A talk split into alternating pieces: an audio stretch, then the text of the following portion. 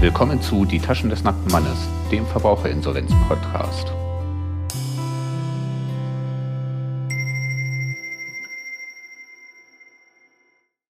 Und vorab der Standarddisclaimer, dieser Podcast soll einen allgemeinen Überblick über das Verbraucherinsolvenzverfahren geben und stellt in keiner Weise einen Ersatz für eine ordentliche Schuldnerberatung oder Rechtsberatung dar. Falls ihr irgendwann mal in die Verlegenheit kommt, euer Anliegen vor einer Richterin oder im Insolvenzverfahren möglicherweise einer Rechtspflegerin vortragen zu müssen, könnt ihr euch nicht darauf berufen, dass euch irgendein Dude etwas in einem Podcast erzählt hat.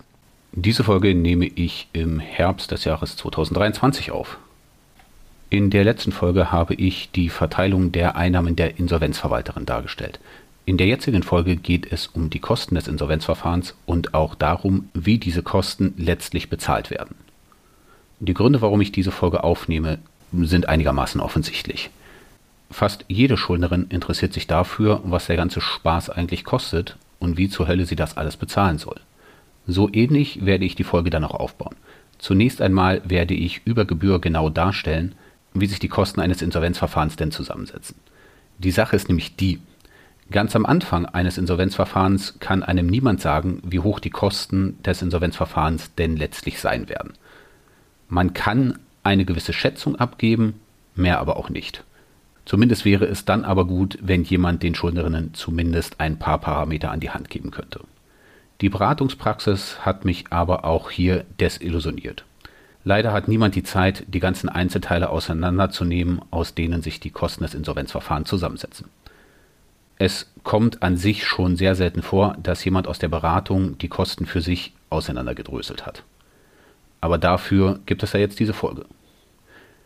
Ich habe mit Hilfe von jemandem, der sich mit Excel auskennt, mal so eine kleine Excel-Tabelle zusammengebastelt, anhand derer man die Kosten relativ grob prognostizieren kann. Vielleicht finde ich auch noch raus, wie ich dieses Tool irgendwo in die Shownotes verlinke. Wenn ja, dann steht das halt in den Shownotes, wenn nicht, dann nicht. Also, wie gesagt, beginne ich mit der Höhe und der Zusammensetzung der Kosten des Insolvenzverfahrens. Dann werde ich die Kosten kurz an zwei Beispielen darstellen. Nach den Beispielen werde ich einen Abschnitt machen, in dem ich erkläre, wie die Kosten bezahlt werden sollen. Und auch hier noch zwei Beispiele aufführen. Gerade der letzte Punkt sollte für die Schuldnerinnen wichtig sein. Also der Punkt, wo es darum geht, wie die Kosten denn bezahlt werden können. Wenn Sie sich also nicht für die Einzelheiten der Kosten interessieren, dann hören Sie sich kurz die Einleitung an und springen zu dem Punkt, an dem ich erkläre, wie die Kosten bezahlt werden können. Wenn es Sie als Schuldnerin interessiert, wie Sie während des Insolvenzverfahrens herausfinden können, wie hoch denn die Kosten voraussichtlich sein werden, werde ich irgendwo relativ weit am Ende mal ein, zwei Tipps einbauen, wie Sie zumindest die Möglichkeit haben, so etwas rauszufinden. Aber gut, ich habe wirklich überlegt, welche Rechtslage ich darstelle. Es sieht nämlich so aus. Die Höhe der Kosten des Insolvenzverfahrens richtet sich nach dem Gerichtskostengesetz, dem GKG und der Insolvenzrechtlichen Vergütungsverordnung, der wunderschönen InsVV. Das GKG und die InsVV werden in unregelmäßigen Abständen geändert. Insbesondere die Vergütung der Insolvenzverwalterin und der Treuhänderin sollte ab und zu mal angepasst werden, um den Steigerungen der Kosten für Lohn, Miete und so weiter Rechnung zu tragen. Die Insolvenzverwalterin muss schließlich auch von ihrer Tätigkeit leben können. Welche Fassung gilt, regelt für das GKG § 71 und für die InsVV der § 19. In beiden Paragraphen steht praktisch das Gleiche. Es gilt die Rechtslage zu dem Zeitpunkt, an dem der Insolvenzantrag bei Gericht eingegangen ist. Das ist nicht ganz unwichtig. Die letzte größere Erhöhung der Kosten des Insolvenzverfahrens gilt ab dem 01.01.2021.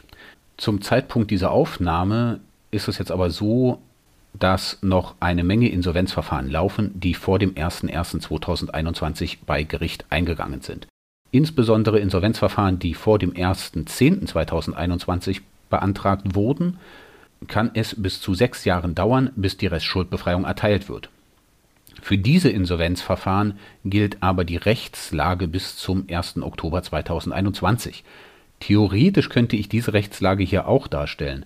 Das führt meiner Ansicht nach aber dazu, dass am Ende niemand mehr mitkommt und ich mich im schlimmsten Fall auch noch verhasple. Wenn Sie das hier als Schuldnerin hören und Ihr Insolvenzantrag vor dem 01.01.2021 beim Insolvenzgericht eingegangen ist, empfehle ich Ihnen, hören Sie die Einleitung hier bis zum Ende und springen dann zur Bezahlung und den Schlussworten.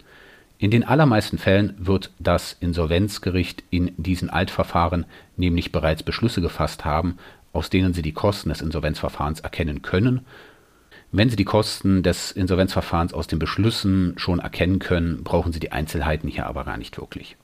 Für die, die sich überlegen, erst noch ein Insolvenzverfahren zu beantragen, und diejenigen, die die Schuldnerinnen beraten, die ein Insolvenzverfahren noch beantragen möchten, ist es aber vielleicht mal ganz interessant zu erfahren, wie sich die Kosten überhaupt zusammensetzen. An sich sollten sich auch die Gläubigerinnen mit den Kosten eines Insolvenzverfahrens auseinandersetzen. Es ist nämlich so, dass die Kosten des Insolvenzverfahrens letztlich an den Gläubigerinnen hängen bleiben, wenn denn genug verwertbares Vermögen vorhanden ist, um hieraus die Kosten des Insolvenzverfahrens zu bezahlen. Nur interessieren sich die Gläubigerinnen sehr wenig für die Insolvenzverfahren, in denen sie involviert sind. Aber gut, also hier noch kurz in der Einleitung. Die Kosten eines Insolvenzverfahrens setzen sich aus einigen Einzelteilen zusammen. Ich gehe mal davon aus, dass wenn man nach dem 01.01.2021 ein Verbraucherinsolvenzverfahren beantragt hat, dieses Verbraucherinsolvenzverfahren mindestens 2.000 € an Kosten verursacht. Das kann gerne mal mehr, aber seltenst mal weniger sein. Also zumindest, wenn das Verbraucherinsolvenzverfahren erfolgreich ist. Verfahren, in denen der Insolvenzantrag vor dem 01.01.2021 bei Gericht eingegangen sind, können wenige 100 € billiger werden.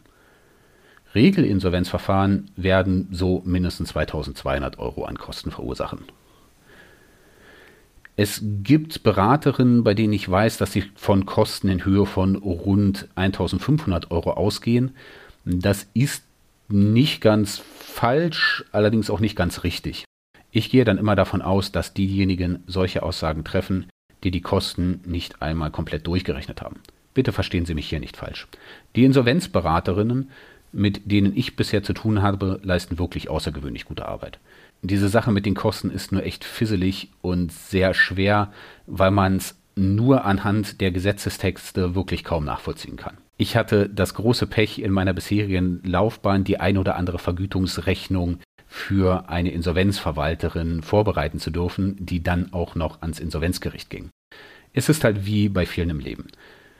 Wenn man etwas ein paar Mal beruflich anhand realer Fälle durchgespielt hat, versteht man es einfach besser, als wenn man es nur liest oder hört, wie es funktionieren soll.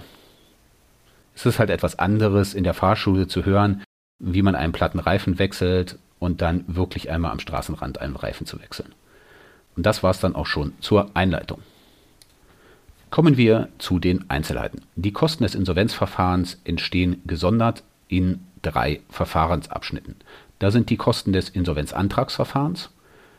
Im Insolvenzantragsverfahren eines Verbraucherinsolvenzverfahrens entstehen meistens nur die Gerichtskosten nach dem GKG. Ausnahmsweise können in Verbraucherinsolvenzverfahren aber auch Kosten einer beauftragten Sachverständigen oder einer vorläufigen Insolvenzverwalterin entstehen. Nach dem Insolvenzantragsverfahren kommt das eröffnete Insolvenzverfahren. Im eröffneten Insolvenzverfahren entstehen Kosten für die Insolvenzverwalterin und auch wieder Gerichtskosten. Nach dem eröffneten Insolvenzverfahren kommt dann hoffentlich die Restschuldbefreiungsphase. Es gibt einen Grund, aus dem ich die Folgen über den Ablauf des Insolvenzverfahrens gemacht habe, und zwar vor dieser Folge über die Kosten des Insolvenzverfahrens. In der Restschuldbefreiungsphase entstehen dann Kosten für die Vergütung der Treuhänderin und möglicherweise Kosten für die Vergütung der Insolvenzverwalterin im Falle einer Nachtragsverteilung. Sehen Sie, ist gar nicht so kompliziert. Und deshalb jetzt zu diesen einzelnen Kosten. Also, dann beginne ich mal mit den Kosten, die im Insolvenzantragsverfahren entstehen werden und entstehen können. Nur kurz an dieser Stelle, das Insolvenzantragsverfahren ist der Zeitraum zwischen dem Eingang des Insolvenzantrages bei Gericht und der Eröffnung des Insolvenzverfahrens.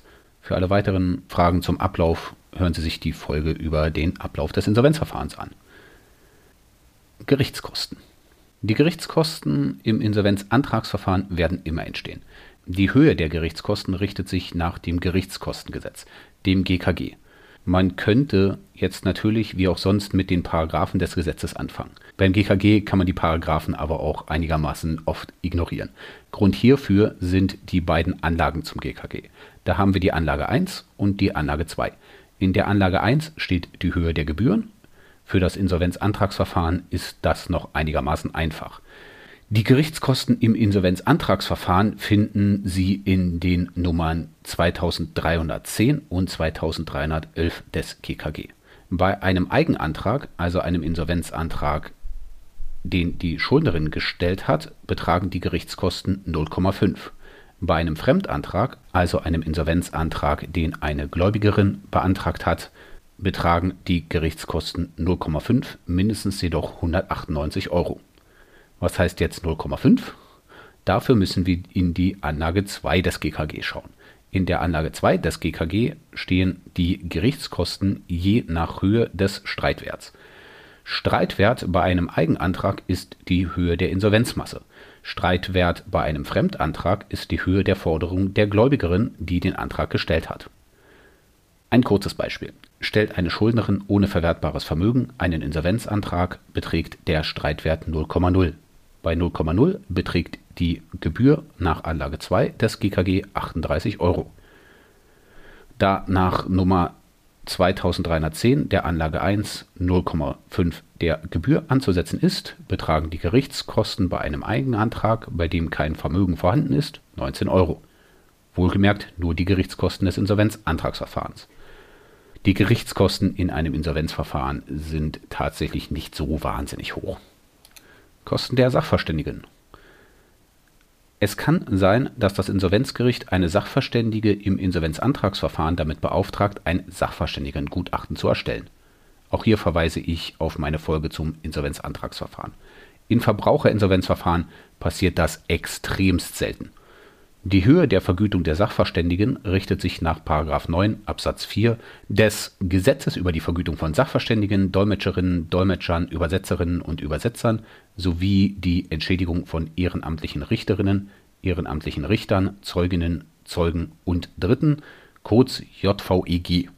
Nach dem JVEG erhält die Sachverständige 120 Euro pro Stunde oder 95 Euro pro Stunde, wenn die Sachverständige zugleich als vorläufige Insolvenzverwalterin oder vorläufige Sachwalterin bestellt wurde. Dazu kommt dann noch die Umsatzsteuer. Jetzt könnten die Zuhörerinnen sich natürlich denken, Mensch, 120 Euro die Stunde ist echt eine Menge Geld. Lassen Sie sich aber gesagt sein, 120 Euro die Stunde ist für die Arbeit, die dort geleistet wird, nicht wirklich wahnsinnig hoch. Es wird ein Gutachten erstellt, was Grundlage eines Gerichtsbeschlusses sein soll und für das man in den allermeisten Fällen ein abgeschlossenes Jurastudium benötigen sollte. Interessant ist, dass es diese Regelung vor dem Jahr 2021 nicht gegeben hat. Da haben die Gerichte für diese Tätigkeit eher wahllos mal 85 Euro oder sogar 60 Euro die Stunde angesetzt und das für hochspezialisierte Anwälte, die ja noch Personalkosten für ihr Personal haben. Naja gut, und jetzt steht man da mit der Aussage, dass die Sachverständige 120 Euro die Stunde oder 95 Euro die Stunde plus Umsatzsteuer abrechnen darf. Jetzt müsste man halt nur noch wissen, wie viele Stunden abgerechnet werden. Ehrlich gesagt habe ich keine Vergütungsrechnung gesehen, in der eine Sachverständige alle Stunden abgerechnet hat, die auch entstanden sind. Das mag jetzt komisch klingen, insbesondere bei 120 Euro die Stunde. Allerdings ist es so, dass die Vergütung für die Tätigkeit als Sachverständige im Vergleich zur Vergütung für die Tätigkeit als Insolvenzverwalterin oder vorläufige Insolvenzverwalterin vergleichsweise gering ist. Um das Insolvenzgericht also nicht zu verärgern, rechnen die Sachverständigen, also die ich gesehen habe, weniger ab, als möglich ist. Irgendwann kann ja auch mal die Situation entstehen, in der eine Sachverständige erklären muss, warum sie für ein Gutachten 12 Stunden abrechnet, die Konkurrenz aber nur 8. Tja, und nun, wie viel rechnet eine durchschnittliche Sachverständige ab? Schwer zu sagen. Unter 4 Stunden, selbst für das einfachste Insolvenzgutachten, selbst in einem Verbraucherinsolvenzverfahren, halte ich für unrealistisch. Für Regelinsolvenzverfahren habe ich zumindest immer 8 Stunden, vielleicht auch mal 7 Stunden abgerechnet. Naja, und die Skala ist halt nach oben hin offen. Sie können davon ausgehen, dass die Sachverständige in das Insolvenzgutachten im Insolvenzverfahren Schlecker wahrscheinlich mehrere hundert Arbeitsstunden reingesteckt hat.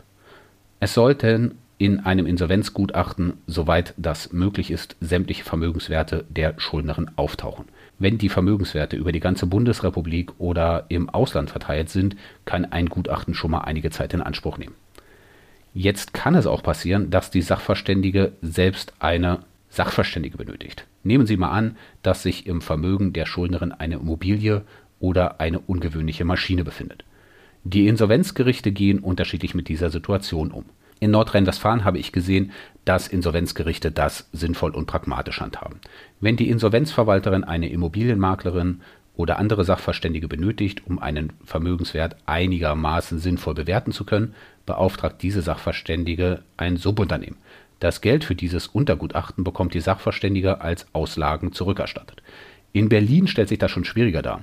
Das Amtsgericht Charlottenburg geht aus irgendwelchen Gründen anscheinend davon aus, dass die für das Insolvenzgutachten beauftragten Sachverständigen nicht nur ein juristisches Gutachten erstellen können, sondern auch noch jeden Vermögensgegenstand realistisch bewerten können. Das hat dazu geführt, dass die Sachverständigen in Berlin keine Kosten ersetzt bekommen, wenn sie zum Beispiel eine Immobilie bewerten lassen. Das ist mal wieder so ein Fall, in dem die Gerichte ziemliche Grütze verzapfen, sich aber niemand beschweren wird.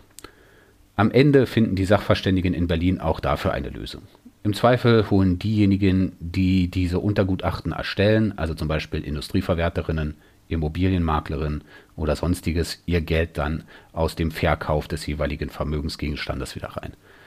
Dann ist die Maklervergütung halt etwas höher als zum Beispiel in Nordrhein-Westfalen. Das halte ich zwar nicht für wirklich wahnsinnig juristisch sauber, aber was will man machen, wenn einem die Gerichte keine andere Möglichkeit bieten? Kosten der vorläufigen Insolvenzverwalterin. Und wo ich es schon angesprochen habe, kommen wir zu der Vergütung der vorläufigen Insolvenzverwalterin. Eine vorläufige Insolvenzverwalterin wird üblicherweise dann vom Gericht bestellt, wenn während das Insolvenzgutachten erstellt wird, Vermögenswerte für ein späteres Insolvenzverfahren zu sichern sind oder Zwangsmaßnahmen angeordnet werden, zu denen man eine vorläufige Insolvenzverwalterin benötigt. Die vorläufige Sachwalterin lasse ich mal aus. Eine vorläufige Sachwalterin wird es eh nur in Regelinsolvenzverfahren geben. Die Vergütung der vorläufigen Insolvenzverwalterin ist in § 11 der InSVV geregelt. Da die Anordnung einer vorläufigen Insolvenzverwaltung in Verbraucherinsolvenzverfahren noch extrem seltener ist als die Beauftragung eines Sachverständigengutachtens, fasse ich mich kurz. Die Vergütung der vorläufigen Insolvenzverwalterin richtet sich nach der Vergütung der Insolvenzverwalterin. Für den Standardfall nimmt man an, dass die vorläufige Insolvenzverwalterin ein Viertel von dem erhält, was die Insolvenzverwalterin erhalten würde. Die vorläufige Insolvenzverwalterin soll ja auch nur kurz für ein paar Wochen oder Monate tätig sein. Grundlage für die Berechnung der Vergütung sind die Vermögensgegenstände, auf die sich die Tätigkeit der vorläufigen Insolvenzverwalterin erstreckt. Das heißt, alles, was die vorläufige Insolvenzverwalterin anpacken musste, ist Grundlage für die Berechnung der Vergütung. Anders als bei der Vergütung der Insolvenzverwalterin werden Gegenstände, an denen Ab- und Aussonderungsrechte bestehen, mit ihrem vollen Wert in die Berechnungsgrundlage gepackt. Zu den Ab- und Aussonderungsrechten habe ich etwas in der Folge über die Verteilung der Insolvenzmasse erzählt. Zwei Dinge noch hierzu. Auch für die Vergütung der vorläufigen Insolvenzverwalterin gilt, dass sie die volle Mindestvergütung erhält, wenn diese über einem Viertel der Regelvergütung der Insolvenzverwalterin liegt. Es kann auch sein, dass die vorläufige Insolvenzverwalterin Zu- und Abschläge auf die Vergütung gemäß § 3 der InSVV geltend machen kann. Diese Zu- und Abschläge richten sich nach der Regelvergütung der Insolvenzverwalterin. Das soll heißen, bekommt eine vorläufige Insolvenzverwalterin einen Zuschlag von 10% auf ihre Vergütung, beträgt ihre Vergütung ein Viertel der Regelvergütung plus 10% von 100%, also insgesamt 35%. So kann es passieren, dass eine vorläufige Insolvenzverwalterin höhere Zuschläge erhält, als ihre eigentliche Vergütung hoch ist. Das habe ich erst neulich in einem Regelinsolvenzverfahren gesehen. Was Mindestvergütung, Regelvergütung, Zu- und Abschläge bedeutet, erkläre ich im Abschnitt über die Vergütung der Insolvenzverwalterin. Dort ist es besser aufgehoben und ich kann es auch besser erklären. Das waren kurz die Kosten, die im Insolvenzantragsverfahren entstehen können. Insolvenzverfahren. Kommen wir zu dem Verfahrensabschnitt, in dem die höchsten Kosten entstehen, den Kosten des eröffneten Insolvenzverfahrens. Gerichtskosten. Die Höhe der Gerichtskosten des eröffneten Insolvenzverfahrens richten sich wieder nach dem Gerichtskostengesetz, und zwar den Nummern 2320 und 2340. Ich greife mal die üblichen Verdächtigen unter den Nummern heraus. Einige Nummern sind für das Insolvenzverfahren nicht relevant. Wird das Insolvenzverfahren nur auf Antrag einer Gläubigerin hin eröffnet, entsteht eine 3,0 Gebühr.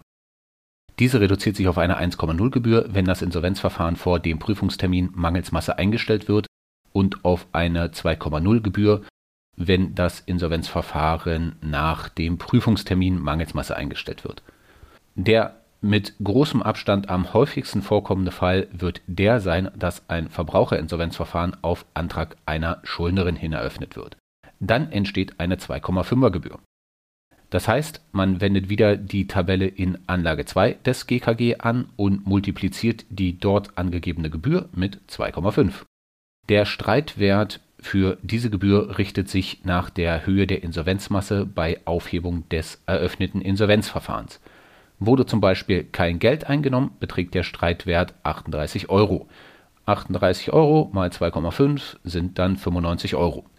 Die Gebühr verringert sich ausnahmsweise auf eine 0,5er Gebühr, wenn das Insolvenzverfahren vor dem Prüfungstermin mangels Masse eingestellt wird, und auf eine 1,5er Gebühr, wenn das Insolvenzverfahren nach dem Prüfungstermin mangels Masse eingestellt wird.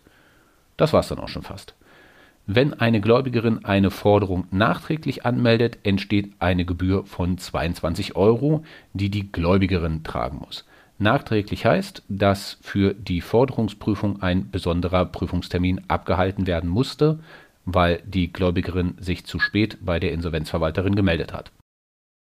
Wird ein Antrag auf Versagung der Restschuldbefreiung gestellt, entsteht eine Gebühr von 39 Euro.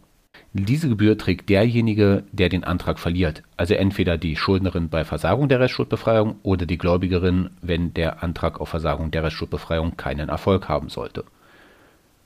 Ja, das war der kurze Abschnitt über die Gerichtskosten im eröffneten Insolvenzverfahren. Das Gericht erhält tatsächlich nicht so wahnsinnig viel Geld im Insolvenzverfahren. Auf jeden Fall nicht so viel, dass es kostendeckend arbeiten würde. Aber es ist halt auch ein Gericht. Die mit Abstand höchsten Kosten verursacht die Vergütung der Insolvenzverwalterin. Und das bringt mich zum nächsten Punkt, der Vergütung der Insolvenzverwalterin. Das ist jetzt der Punkt in dieser Folge, an der es kompliziert wird. Die Höhe der Vergütung der Insolvenzverwalterin richtet sich nach den ersten Paragraphen der InsVV. Die Insolvenzverwalterin erhält entweder eine Regelvergütung oder eine Mindestvergütung, je nachdem, welche Vergütung höher ist. Berechnet wird die Vergütung nach § 1 der InsVV. Ich zitiere § 1 Berechnungsgrundlage. Die Vergütung des Insolvenzverwalters wird nach dem Wert der Insolvenzmasse berechnet, auf die sich die Schlussrechnung bezieht. Wird das Verfahren nach Bestätigung eines Insolvenzplans aufgehoben oder durch Einstellung vorzeitig beendet, so ist die Vergütung nach dem Schätzwert der Masse zur Zeit der Beendigung des Verfahrens zu berechnen. Die maßgebliche Masse ist im Einzelnen wie folgt zu bestimmen. Erstens, Massegegenstände, die mit Absonderungsrechten belastet sind, werden berücksichtigt, wenn sie durch den Verwalter verwertet werden. Der Mehrbetrag der Vergütung, der auf diese Gegenstände entfällt, darf jedoch 50 vom 100 des Betrages nicht übersteigen, der für die Kosten ihrer Feststellung in die Masse geflossen ist. Im Übrigen werden die mit Absonderungsrechten belasteten Gegenstände nur insoweit berücksichtigt, als aus ihnen der Masse ein Überschuss zusteht. Zweitens, werden Aus- und Absonderungsrechte abgefunden, so wird die aus der Masse hierfür gewährte Leistung vom Sachwert der Gegenstände abgezogen, auf die sich diese Rechte erstreckten. Drittens, steht einer Forderung eine Gegenforderung gegenüber, so wird lediglich der Überschuss berücksichtigt, der sich bei einer Verrechnung ergibt. Viertens, die Kosten des Insolvenzverfahrens und die sonstigen Masseverbindlichkeiten werden nicht abgesetzt. Es gelten jedoch folgende Ausnahmen. A. Beträge, die der Verwalter nach § 5 der Vergütung für den Einsatz besonderer Sachkunde erhält, werden abgezogen. B. Wird das Unternehmen des Schuldners fortgeführt, so ist nur der Überschuss zu berücksichtigen, der sich nach Abzug der Ausgaben von den Einnahmen ergibt. Fünftens. Ein Vorschuss, der von einer anderen Person als dem Schuldner zur Durchführung des Verfahrens geleistet worden ist, und ein Zuschuss, den ein Dritter zur Erfüllung eines Insolvenzplans oder zum Zwecke der Erteilung der Restschuldbefreiung vor Ablauf der Abtretungsfrist geleistet hat, bleiben außer Betracht. Zitat Ende. Das heißt Folgendes. Grundlage für die Vergütung ist das, was die Insolvenzverwalterin in der Schlussrechnung auf dem Konto hat, mit einigen Ausnahmen. Bei Ab- und Aussonderungsrechten sind nur maximal 150% der Feststellungskostenpauschale und der Überschuss aus der Verwertung bzw. die Verwertungskostenpauschale gemäß § 170 und 171 der INSO zu berücksichtigen. Diesen Punkt habe ich in der Folge über die Verteilung der Insolvenzmasse angeschnitten. Wenn eine Gläubigerin berechtigterweise aufrechnen durfte, dann ist das anzusetzen, was nach der Aufrechnung übrig bleibt.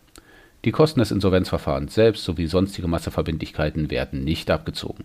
Wenn die Insolvenzverwalterin ein Unternehmen fortführt, wird nur der Überschuss aus der Fortführung berücksichtigt. Das heißt, wenn die Insolvenzverwalterin sonstige Masseverbindlichkeiten bezahlt, verringert sich ihre Vergütung nicht. Das macht einen Riesenunterschied, wenn es um Insolvenzverfahren von Unternehmen geht. Was sonstige Masseverbindlichkeiten sind, habe ich auch in der Folge über die Verteilung besprochen. Nur um mal die Auswirkungen zu verdeutlichen, muss die Insolvenzverwalterin in einem größeren insolventen Unternehmen, welches sie nicht mehr fortführt, allein aufgrund der Kündigungsfristen für Arbeitnehmerinnen zum Beispiel noch so 2 Millionen Euro an Löhnen bezahlen, wird die Vergütung so berechnet, als hätte sie diese Masseverbindlichkeiten nicht gezahlt. Das ist auch nur gerecht. Warum sollte die Insolvenzverwalterin über die Vergütung auch dafür bestraft werden, dass sie ihrer gesetzlichen Verpflichtung als Insolvenzverwalterin nachgekommen ist? Wenn jemand etwas auf die Kosten des Insolvenzverfahrens eingezahlt hat, wird das von der Berechnungsgrundlage abgezogen. So, das wäre dann die Berechnungsgrundlage. Letztlich, wie viel ist am Ende des Insolvenzverfahrens übrig und dann noch ein paar Anpassungen. Was macht man jetzt mit dieser Berechnungsgrundlage? Man berechnet nach § 2 der InsVV, wie hoch die Vergütung hierfür ist. Ich zitiere. § 2 Regelsätze. Der Insolvenzverwalter erhält in der Regel erstens von den ersten 35.000 Euro der Insolvenzmasse 40%, zweitens von dem Mehrbetrag bis zu 70.000 Euro 26%, drittens von dem Mehrbetrag bis zu 350.000 Euro 7,5%, viertens von dem Mehrbetrag bis zu 700.000 Euro 3,3%, fünftens von dem Mehrbetrag bis zu 35 Millionen 2,2%, sechstens von dem Mehrbetrag bis zu 70 Millionen 1,1%, siebtens von dem Mehrbetrag bis zu 350 Millionen 0,5%, achtens von dem Mehrbetrag bis zu 700 Millionen 0,4%, neuntens von dem darüber hinausgehenden Betrag 0,2%. Haben in dem Verfahren nicht mehr als 10 Gläubiger ihre Forderung angemeldet, so soll die Vergütung in der Regel mindestens 1.400 Euro betragen. Von 11 bis zu 30 Gläubigern erhöht sich die Vergütung für je angefangene 5 Gläubiger um 210 Euro. Ab dem 31. Gläubiger erhöht sich die Vergütung für je angefangene 5 Gläubiger um 140 Euro. Ich versuche es mal runterzubrechen. Die Insolvenzverwalterin erhält entweder eine Regelvergütung oder eine Mindestvergütung, je nachdem, welche dieser Vergütungen höher ist. Die Regelvergütung richtet sich nach der Höhe der Einnahmen der Insolvenzverwalterin, also der Bemessungsgrundlage. Um das Ganze kurz durchzuspielen, nehmen wir mal an, dass die Insolvenzverwalterin in einem größeren Insolvenzverfahren, zum Beispiel bei einer Bank oder einer Fluggesellschaft, mal so 1 Milliarde einnimmt. Die Insolvenzverwalterin bekommt dann als Regelvergütung von den ersten 35.000 40%, von den nächsten 35.000 26%, von den nächsten 280.000 7,5%, von den nächsten 350.000 3,3%, von den nächsten 34,3 Millionen 2,2%, von den nächsten 35 Millionen 1,1%, von den nächsten 280 Millionen 0,5%, von den nächsten 350 Millionen 0,4% und alles über 700 Millionen dann 0,2%. Ich rechne das an dieser Stelle mal nicht als Beispielsfall durch. Beispielsfälle führe ich dann mal an anderer Stelle aus, und zwar auch in der Art, wie sie in Verbraucherinsolvenzverfahren vorkommen. Der Hintergrund dieser Regelung ist, dass das Insolvenzverfahren dazu dient, so viel wie möglich rauszuholen, damit die Gläubiger eine möglichst hohe Insolvenzquote erhalten.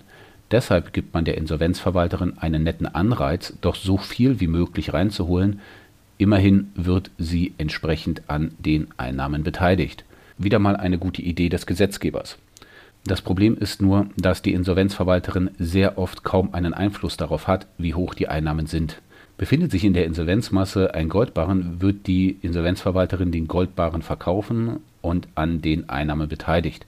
Hat die Insolvenzverwalterin Einfluss darauf, ob sich ein Goldbarren in der Insolvenzmasse befindet oder wie hoch der Goldpreis ist? Nee. Andererseits gibt es gute und weniger gute Insolvenzverwalterinnen. Ja, in vielen wirklich sehr vielen Fällen ist es reines Glück, wie hoch die Einnahmen der Insolvenzverwalterin letztlich sind. Ab und zu kommt das allerdings darauf an, wie gut die Insolvenzverwalterin ihren Job macht und wie integer sie ist. Es kann sein, dass eine Insolvenzverwalterin bestimmte Ansprüche einfach nicht gerichtlich durchsetzt, weil der Aufwand sich nicht lohnt. Manchmal ist das Risiko, einen Gerichtsprozess zu verlieren, auch zu hoch. Richterinnen bauen ja auch allen möglichen Blödsinn, sodass man selbst sichere Fälle verlieren kann. Oder es wird nicht alles getan, um möglichst viele Vermögenswerte zu ermitteln. Ich war persönlich bei der ein oder anderen Wohnungsdurchsuchung im Rahmen des Insolvenzverfahrens dabei. Es gibt aber einige Insolvenzverwalterinnen, die nicht so weit gehen würden, um Wohnungsdurchsuchungen auch nur anzuregen. Dann wird halt weniger ermittelt und damit auch weniger verwertet. Dann ist aber auch die Insolvenzmasse geringer. Hier kommt dann der Aspekt zum Tragen, dass die Insolvenzverwalterin motiviert werden soll. Die Sache mit der Motivation hat allerdings zwei entscheidende Nachteile. Der erste Nachteil ist, dass die Insolvenzverwalterin Dinge tun könnte, die nur ihr zugutekommen. Es gibt Konstellationen, in denen sich die Vergütung der Insolvenzverwalterin derart erhöht, dass trotz dessen, dass Geld in die Insolvenzmasse fließt, die Gläubigerinnen am Ende weniger bekommen. Das sind zwar nur extreme Ausnahmefälle, das habe ich aber selbst gesehen und auch tatsächlich selbst angestoßen. Warum sollte sich die Insolvenzverwalterin auch zurückhalten, wenn sie gutes Geld bekommt, nur weil die Gläubigerinnen am Ende weniger erhalten werden? Das zweite Problem an der Motivation ist, dass man als Insolvenzverwalterin eine starke Abneigung dagegen entwickelt, etwas zu tun, wofür man nicht bezahlt wird. Das ist ja auch ganz menschlich. Ich befürchte, dass der Bundesgerichtshof diesen Punkt nicht immer im Hinterkopf hat, wenn er irgendwelche Beschlüsse fasst, dass die Insolvenzverwalterin doch noch diese oder jene Tätigkeit miterledigen sollte, ohne dass sie dafür extra bezahlt werden muss. Da staut sich dann so einiger Frust auf. Man sollte an dieser Stelle nicht vergessen, dass Insolvenzverwalterinnen freiberuflich tätig sind. Alles, was eine Insolvenzverwalterin tun muss, ohne dass sie dafür eine Vergütung erhält, ist schlecht fürs Geschäft. Das wäre der Teil zur Regelvergütung. Was aber, wenn es überhaupt keine Insolvenzmasse gibt? Das kommt in vielen Insolvenzverfahren vor. Ein riesiger Anteil der Bevölkerung verdient nicht genug, dass man etwas vom Einkommen pfänden könnte, sei es nun Gehalt, Rente oder Sozialleistungen. Vermögensgegenstände, die pfändbar sind und bei denen sich eine Pfändung auch lohnen würde, haben auch nicht mehr viele. Ab und zu kommt es auch vor, dass nur sehr geringe Beträge in die Insolvenzmasse fließen. Dann ist mal ein bisschen was vom Einkommen pfändbar, es gibt eine Steuer- oder Nebenkostenerstattung oder mal ein Genossenschaftsguthaben bei einer Genossenschaftsbank, solche Sachen halt. In solchen Verfahren kommen dann ein paar hundert Euro oder auch nur ein paar Dutzend Euro zusammen. In diesen Fällen wäre es für die Insolvenzverwalterin sehr ungünstig, wenn sie nur einen Anteil an der Insolvenzmasse erhalten würde. 40% von 0 Euro sind immer noch 0 Euro. Einig ist man sich darin, dass die Insolvenzverwalterin zumindest etwas erhalten soll. Immerhin ist sie von einem Gericht mit einer Aufgabe betraut worden. Der Streit entbrennt dann immer an der Frage, wie hoch und wofür die Insolvenzverwalterin ihre Vergütung erhält. Hier kommt dann Absatz 2 des Paragraphen 2 der InSVV zur Anwendung. Danach erhält eine Insolvenzverwalterin also mindestens 1400 Euro. Haben mehr als 10 Gläubiger eine Forderung angemeldet, erhöht sich die Vergütung. Für die Gläubiger 11 bis 30 erhält die Insolvenzverwalterin je 5 angefangenen Gläubigern 210 Euro und ab dem 31. 140 Euro je 5 angefangenen Gläubigern. Hintergrund dieser Regelung ist der folgende. Die Insolvenzverwalterin muss alle Forderungsanmeldungen prüfen und mit Vermerken versehen und an das Gericht geben. Die ersten 10 sollten in der Mindestvergütung schon mit drin sein. Die nächsten 20 erhöhen den Aufwand erheblich, ab dem 31. wiederholen sich die Abläufe und es gibt weniger Geld als für die 20 davor. Soweit einigermaßen nachvollziehbar. Nach § 13 der InSVV beträgt die Mindestvergütung der Insolvenzverwalterin im Verbraucherinsolvenzverfahren nur 1.120 Euro. Das heißt, dass die Mindestvergütung im Verbraucherinsolvenzverfahren 1.120 Euro und im Regelinsolvenzverfahren 1.400 Euro beträgt. Die Regelvergütung, also die Vergütung, welche sich nach der Insolvenzmasse bemisst, ist im Verbraucherinsolvenzverfahren und im Regelinsolvenzverfahren gleich. Welche Vergütung man anwendet, ist relativ simpel, immer die höchste. Deswegen heißt das ja auch Mindestvergütung. Die Insolvenzverwalterin erhält einen Anteil an der Insolvenzmasse, mindestens jedoch die Mindestvergütung. Der eine oder andere mag mit Blick auf seinen Lohnzettel jetzt denken, dass 1.400 Euro oder auch nur 1.120 Euro für ein einfaches Insolvenzverfahren eine Menge Geld ist. Lassen Sie sich gesagt sein, dem ist nicht so. Das hat viele Gründe. Erstens sind es nicht nur 1.120 Euro, da kommen dann auch Sachen drauf. Aber, es handelt sich hier um Umsatz. Davon muss die Insolvenzverwalterin noch die ganzen Ausgaben zahlen, die sie als Insolvenzverwalterin hat. Da wären die Mitarbeiterinnen, die nicht billig sind, auch wenn sie nicht immer gut bezahlt werden, die Kanzleimiete, Technik und vor allem richtig teure Lizenzen für die Standardprogramme, die man als Insolvenzverwalterin so nutzt. Die Vergütung wurde zuletzt für Insolvenzverfahren erhöht, die ab dem 01.01.2021 beantragt worden sind, und diese Erhöhung war auch bitter nötig. Die Kosten sind auch für die Insolvenzverwalterinnen stetig gestiegen. Wenn eine Insolvenzverwalterin wirklich gut und effizient arbeitet und ihre Mitarbeiterinnen nicht übermäßig gut bezahlt, kann sie ein Verbraucherinsolvenzverfahren mit Mindestvergütung eventuell knapp kostendeckend führen. Viele schaffen das nicht. Soweit ich das mitbekommen habe, handelt es sich um eine Mischkalkulation. Es gibt die Insolvenzverfahren, in denen eine Insolvenzverwalterin Profit macht, und die Insolvenzverfahren, in denen sie Verlust macht. Zu den offenen Geheimnissen in der Branche gehört auch, dass eine Insolvenzverwalterin viele wenig profitable Insolvenzverfahren übernehmen muss, bevor sie ein paar der wenigen hochprofitablen Insolvenzverfahren erhält. Es ist nämlich so, dass die Insolvenzrichterinnen den Insolvenzverwalterinnen die Fälle zuteilen. Die Insolvenzrichterinnen kennen die Vergütungsrechnung natürlich auch, zumindest im Groben. Lukrativ können Insolvenzverwaltungen mit Insolvenzmassen von mehreren Millionen Euro sein. Sehr nett waren auch immer Insolvenzverwaltungen mit einer Insolvenzmasse von knapp um die 100.000 Euro, in denen nicht viel zu tun war.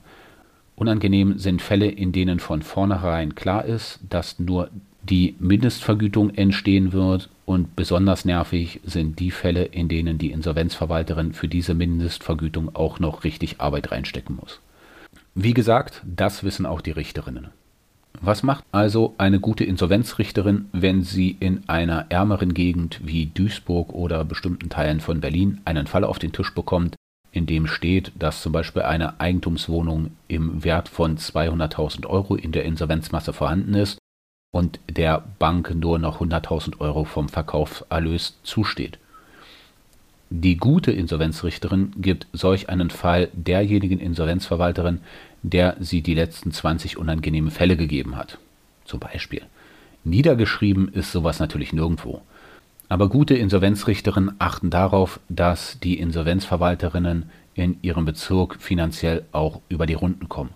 Was passiert, wenn eine Insolvenzverwalterin eine Richterin mal so richtig vors Bein pisst, können Sie sich auch vorstellen. Dann gibt es ein paar Monate oder Jahre nur unangenehme und schlimmer noch unrentable Fälle. Natürlich in einem Rahmen, in dem die Richterin so eine Angelegenheit rechtmäßig beschließen kann. Die Richterinnen am Amtsgericht Hamburg haben für die Zuteilung von Fällen so etwas wie ein internes Regelwerk erarbeitet. Andere Richterinnen schütteln die Zuteilung der Fälle eher aus dem Ärmel, wenn ich es mal positiv formulieren sollte. An dieser Stelle weise ich auf eine der ganz großen Schwächen des Insolvenzverfahrens hin. Die Insolvenzverwalterinnen sind davon abhängig, dass sie das Wohlwollen der Insolvenzrichterinnen genießen. Ein kurzes Beispiel. Ich sitze ja hier in Berlin. Die meisten Schuldnerinnen, mit denen ich zu tun habe, haben nichts. Wirklich gar nichts, was in das Insolvenzverfahren fließen könnte. Nehmen Sie als Beispiel den sehr seltenen Fall, dass die Schuldnerin noch Eigentümerin einer Eigentumswohnung ist. Die Mutter hatte die Wohnung mal für 100.000 DM gekauft und die Wohnung ist auch komplett abgezahlt. Durch das Wunder jahrzehntelanger erfolgreicher Wohnungspolitik ist die Wohnung in Berlin jetzt halt 250.000 Euro wert. Die Mutter verstirbt und hinterlässt neben der Wohnung noch 400.000 Euro andere Schulden. Die Klientin selbst hat auch über 50.000 € Schulden aufgebaut und beantragt das Insolvenzverfahren. Von dem Verkaufserlös der Wohnung wird die Insolvenzverwalterin letztlich mehrere 10.000 € als Honorar behalten dürfen. Die Wohnung und deren Wert und deren Belastung sind im Insolvenzantrag angegeben. Die Insolvenzrichterin bekommt den Antrag auf den Tisch. Welche Insolvenzverwalterin wird die Richterin jetzt bestellen? Gibt die Richterin diesen Fall jetzt A, einer Insolvenzverwalterin mit besonderer Expertise? Schwierig. Eine Immobilie sollte jede Insolvenzverwalterin veräußern können. Also sollten alle Insolvenzverwalterinnen auf der Liste der Richterin gleich qualifiziert sein. Gibt die Richterin das jetzt B, der Insolvenzverwalterin, die nach dem Zufallsprinzip diesen Fall zugeordnet bekommen sollte? Oder C, der Insolvenzverwalterin, die schon seit geraumer Zeit keine Fälle mehr mit sehr guter Vergütung bekommen hat? Oder schlimmstenfalls D, der Insolvenzverwalterin, mit der die Richterin sonntags Golf spielen geht. Ich übertreibe hier natürlich. Einige Richterinnen machen sich hier viele Gedanken, wie man solche Fälle fair verteilen kann. Einige Richterinnen machen sich weniger Gedanken und würfeln das quasi aus. Und naja, dann gibt es noch die dritte Art von Richterinnen, die aber zunehmend seltener werden. Der Gesetzgeber hat es seit Jahrzehnten schlichtweg verpeilt, mal Regelungen dafür zu treffen, nach welchen Kriterien Insolvenzverwalterinnen auszuwählen sind. Wenn man darüber nachdenkt, ziemlich irrsinnig. Da gibt es eine Branche mit Millionen an Umsätzen jedes Jahr, die ihre Fälle von Gerichten, also der öffentlichen Hand, zugewiesen bekommen, und es gibt quasi keine Regelung, wie diese Zuweisung eigentlich erfolgen soll. Der BGH hat notgedrungen über viele Jahre mal so Grundregeln festgelegt. Der BGH hat aber wirklich nur das Grundlegende geregelt. Der BGH sagt, dass nicht die Gerichte, sondern die jeweilige Richterin eine Liste zu führen hat, dass diese Liste nicht geschlossen sein darf, also nicht volllaufen darf, dass eine gewisse Grundeignung vorliegen soll, was auch immer das heißt, und dass es einigermaßen fair ablaufen soll. Im Beispielsfall mit der wertvollen Wohnung helfen diese Grundregeln alles nichts. Es gibt ja auch kein Kontrollgremium, bei dem sich eine Insolvenzverwalterin über eine unfaire Zuteilung beschweren kann. Es gibt so Überlegungen, die Zuteilungen mal gesetzlich zu regeln. Allerdings hat der Gesetzgeber es auch bei der letzten Insolvenzrechtsreform trotz ausreichender Hinweise von Gerichten und Verwalterinnen nicht gepackt, auch nur eine Mühe in diese Richtung zu regeln. Also leben jetzt alle mit dem Zustand, wie er ist. Zusammengefasst kann es also vorkommen, dass, wenn eine Insolvenzrichterin einen Liebling unter den Insolvenzverwalterinnen hat, dieser lohnenswertere Insolvenzverfahren bekommt. Nachdem ich mich jetzt ausreichend über die grundsätzliche Problematik der Vergütung der Insolvenzverwalterinnen vor dem Hintergrund der Zuteilung der Fälle durch die Insolvenzrichterinnen ausgelassen habe, mache ich dann mal mit der Vergütung weiter. Mit der Mindest- und der Regelvergütung ist nämlich noch nicht Schluss. Hier eine kurze Ausführung, wie der Gesetzgeber in Deutschland Gesetze schreibt. Wenn der Gesetzgeber von Regelsätzen oder Mindestsätzen schreibt, also davon, was die Regel ist, können Sie davon ausgehen, dass es immer auch Ausnahmen gibt. Keine Regel ohne Ausnahme. Und damit komme ich zu § 3 der InSVV. Ich zitiere § 3 Zu- und Abschläge. Eine den Regelsatz übersteigende Vergütung ist insbesondere festzusetzen, wenn a. die Bearbeitung von Aus- und Absonderungsrechten einen erheblichen Teil der Tätigkeit des Insolvenzverwalters ausgemacht hat, ohne dass ein entsprechender Mehrbetrag nach § 1 Absatz 2 Nummer 1 angefallen ist, b. der Verwalter das Unternehmen fortgeführt oder Häuser verwaltet hat und die Masse nicht entsprechend größer geworden ist, c. die Masse groß war und die Regelvergütung wegen der Digression der Regelsätze keine angemessene Gegenleistung dafür darstellt, dass der Verwalter mit erheblichem Arbeitsaufwand die Masse vermehrt oder zusätzliche Masse festgestellt hat, d. arbeitsrechtliche Fragen, zum Beispiel in Bezug auf das Insolvenzgeld, den Kündigungsschutz oder einen Sozialplan, den Verwalter erheblich in Anspruch genommen hat, oder e. der Verwalter einen Insolvenzplan ausgearbeitet hat. Ein Zurückbleiben hinter dem Regelsatz ist insbesondere gerechtfertigt, wenn a. ein vorläufiger Insolvenzverwalter in Verfahren tätig war, b. die Masse bereits zu einem wesentlichen Teil verwertet war, als der Verwalter das Amt übernahm, c. das Insolvenzverfahren vorzeitig beendet wird oder das Amt des Verwalters vorzeitig endet, d. die Masse groß war und die Geschäftsführung geringe Anforderungen an den Verwalter stellte, e. die Vermögensverhältnisse des Schuldners überschaubar sind und die Zahl der Gläubiger oder die Höhe der Verbindlichkeiten gering ist, oder f. der Schuldner in ein Koordinierungsverfahren einbezogen ist, in dem ein Verfahrenskoordinator nach § 296 e der Insolvenzordnung bestellt worden ist. Ich halte mich kurz. Die Insolvenzverwalterin kann geltend machen, dass ihre Aufgabe besonders schwierig gewesen ist. Sie sollte auch geltend machen, wenn ihre Aufgabe besonders leicht gewesen ist. In dem ersten Fall bekommt sie eine höhere Vergütung, in dem zweiten Fall eine niedrigere. Zu- und Abschläge sind in Verbraucherinsolvenzverfahren nicht so wahnsinnig häufig. Es gibt da noch eine sehr unangenehme Rechtsprechung, von der ich nicht weiß, ob sie überhaupt noch anwendbar ist. Die in § 3 der Insolvenzordnung genannten Fallkonstellationen sind nicht abschließend. Insbesondere heißt, in den in § 3 genannten Fällen, eventuell aber auch in anderen. Wie hoch die Zuschläge sind, ist von Gericht zu Gericht stark unterschiedlich. Nehmen wir den Fall, dass ein Insolvenzplan aufgestellt wird. Insolvenzpläne kommen auch in Verbraucherinsolvenzverfahren vor, sind aber nicht allzu häufig. Insolvenzpläne habe ich gesehen und ich glaube in einem Fall sogar selbst ausgearbeitet. Insolvenzpläne sind, selbst in den einfachsten Fallkonstellationen, eher unangenehm. Was machen jetzt also die Gerichte? Ich habe ein Gericht in NRW erlebt, das gab so Zuschläge von 10% bis 30% auf die Vergütung der Insolvenzverwalterin. Ich habe das Amtsgericht in Charlottenburg gesehen, das gibt durchaus mal 100% Zuschlag auf die Vergütung der Insolvenzverwalterin und das sogar schon dann, wenn sich die Insolvenzverwalterin den Insolvenzplan auch nur ansieht und eine Stellungnahme abgibt. Beide Herangehensweisen führen zu Problemen. Ich stelle die Problematik mal anhand eines einfachen Beispiels dar, welches ich in der Praxis so gesehen habe. Der Fall war wie folgt. Die Insolvenzschuldnerin hatte kein Vermögen und kein pfändbares Einkommen. Der Vater legt 10.000 Euro auf den Tisch und will diese 10.000 Euro den Gläubigerinnen anbieten, damit das Insolvenzverfahren schnell zu Ende geht. Nach § 218 Absatz 2 der Insolvenzordnung wird ausnahmsweise die Insolvenzverwalterin damit beauftragt, den Insolvenzplan zu erstellen. Die Insolvenzverwalterin gibt die Aufgabe an einen ihrer Hiwis weiter. Und da komme ich ins Spiel. Ich erarbeite also einen Plan. Letztlich waren das so 10 bis 15 A4 Seiten, weil in so einem Plan dann doch so einiges geregelt werden muss. Das Gericht hatte dann trotzdem noch Anmerkungen, dass nicht alles geregelt sei, und ich habe noch 2 weitere Seiten angefügt. Der Plan wurde den Gläubigerinnen vorgelegt und angenommen.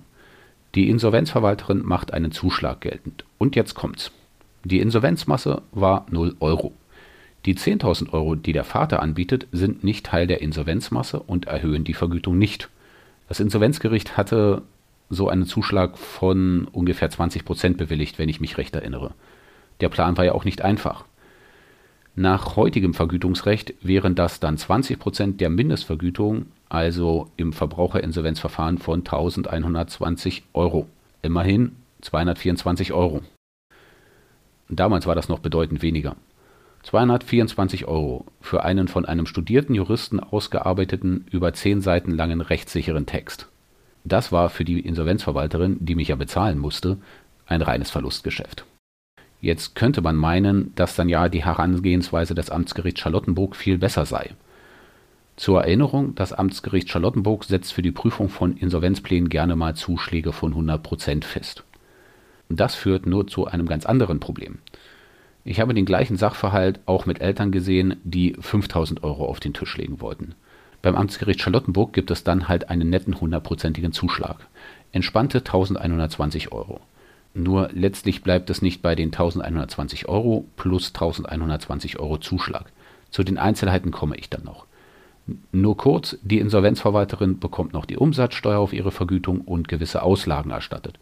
Zusammen mit den Gerichtskosten steigt die Kosten des Insolvenzverfahrens erheblich an. Wenn sonst keine Insolvenzmasse vorhanden ist, müssen diese Kosten von den 5.000 Euro bezahlt werden, die die Eltern angeboten haben. Von den 5.000 Euro bleibt dann fast nichts mehr übrig. Wenn aber fast nichts übrig bleibt, werden die Gläubigerinnen den Insolvenzplan viel wahrscheinlicher nicht annehmen. Das führt dann dazu, dass man als Insolvenzverwalterin in einigen Gerichten in Nordrhein-Westfalen wenig Lust hat, für einen unangemessenen Lohn in kleineren Fällen einen Insolvenzplan auszuarbeiten und dass es sich in Berlin manchmal einfach nicht lohnt. Klar, wenn man als Insolvenzverwalterin in NRW in einem Fall eine Vergütung von über 100.000 € erhält, lohnt sich auch ein Insolvenzplan mit einer Erhöhung der Vergütung von 20%.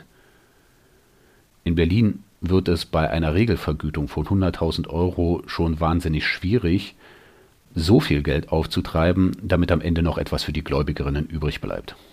Na gut. Der aufmerksamen Zuhörerin mag aufgefallen sein, dass Kürzungen der Vergütung vorgesehen sind, wenn eine vorläufige Insolvenzverwaltung angeordnet war. Hierzu und zu einem witzigen Sonderfall ein paar Ausführungen. Diese Regelung hat folgenden Hintergrund. Die vorläufige Insolvenzverwalterin hat, grob gesagt, die Aufgabe, Vermögen der Insolvenzschuldnerin zu sichern. In diesem Rahmen nimmt die vorläufige Insolvenzverwalterin oft schon einiges ein, was dann auf einem Sonderkonto liegt. Für die Sicherung erhält die vorläufige Insolvenzverwalterin ihre Vergütung. Ich verweise auf meine wenigen Ausführungen über die Kosten des Insolvenzantragsverfahrens. Mit Eröffnung des Insolvenzverfahrens gehen die gesicherten Vermögensgegenstände auf die ein oder andere Weise auf die Insolvenzverwalterin über, also unjuristisch gesprochen. In den allermeisten Fällen ist die vorläufige Insolvenzverwalterin auch später die Insolvenzverwalterin. Jetzt wäre es nicht fair, wenn die Insolvenzverwalterin nochmal bezahlt würde, obwohl die vorläufige Insolvenzverwalterin ja für die Sicherung der Vermögensgegenstände schon bezahlt worden ist. Deswegen die Kürzung für die Vergütung der Insolvenzverwalterin. Die vorläufige Insolvenzverwalterin kann übrigens auch Erhöhungen oder Kürzungen beantragen. Das passiert auch regelmäßig. Der Fall, der mir untergekommen ist, ist der Fall der obstruktiven Insolvenzschuldnerin. Das ist im Verbraucherinsolvenzverfahren sehr selten, kommt bei Unternehmerinnen aber immer mal wieder vor. Die obstruktive Schuldnerin ist leicht dargestellt. Der Standardfall ist wie folgt. Eine Unternehmerin bezahlt 6 Monate lang nicht die Krankenkassenbeiträge ihrer Arbeitnehmerinnen. Eine der Krankenkassen stellt einen Insolvenzantrag. Ja, die Krankenkassen können nach 6 Monaten schon einmal Insolvenzanträge stellen und tun das auch regelmäßig. Die Schuldnerin sieht gar nicht ein, dass sie in einem Insolvenzverfahren überhaupt mitwirken muss. Es wird eine vorläufige Insolvenzverwaltung angeordnet. Die Schuldnerin versucht alles, um Vermögenswerte zu verstecken, zu verheimlichen oder dem Zugriff der vorläufigen Insolvenzverwalterin zu entziehen. In diesem Fall darf dann so jemand wie ich massenweise Institutionen anschreiben und sich durch tonnenweise Papier wühlen, um herauszufinden, ob und wo vielleicht etwas versteckt ist. Dafür erhält die vorläufige Insolvenzverwalterin dann einen mehr als berechtigten und meiner Ansicht nach viel zu geringen Zuschlag. Aber gut. Ich hatte es kurz angedeutet. Es gab da noch so eine sehr unangenehme Rechtsprechung, bei der ich mir wirklich nicht sicher bin, ob ich sie überhaupt erwähnen sollte. Diese Rechtsprechung hat mich aber so dermaßen geärgert, dass sie mit mir da jetzt einfach mal durch müssen oder gleich zum nächsten Kapitel springen. Es geht um den Beschluss des Bundesgerichtshofs zum Aktenzeichen IX ZB 101/15 vom 14. Dezember 2017. In diesem Beschluss hat der Bundesgerichtshof gemeint, dass Mindestvergütung auch nicht das meint, was Sie und ich unter Mindestvergütung verstehen würden. Der BGH meinte, dass das Gericht in sehr einfachen Fällen die Mindestvergütung kürzen dürfe. Der Gesetzgeber habe das ja nicht ausgeschlossen. Dass die Insolvenzverwalterin dann in diesen Fällen nicht mehr kostendeckend arbeiten kann und Personal zu bezahlen hat, ist dem Bundesgerichtshof egal.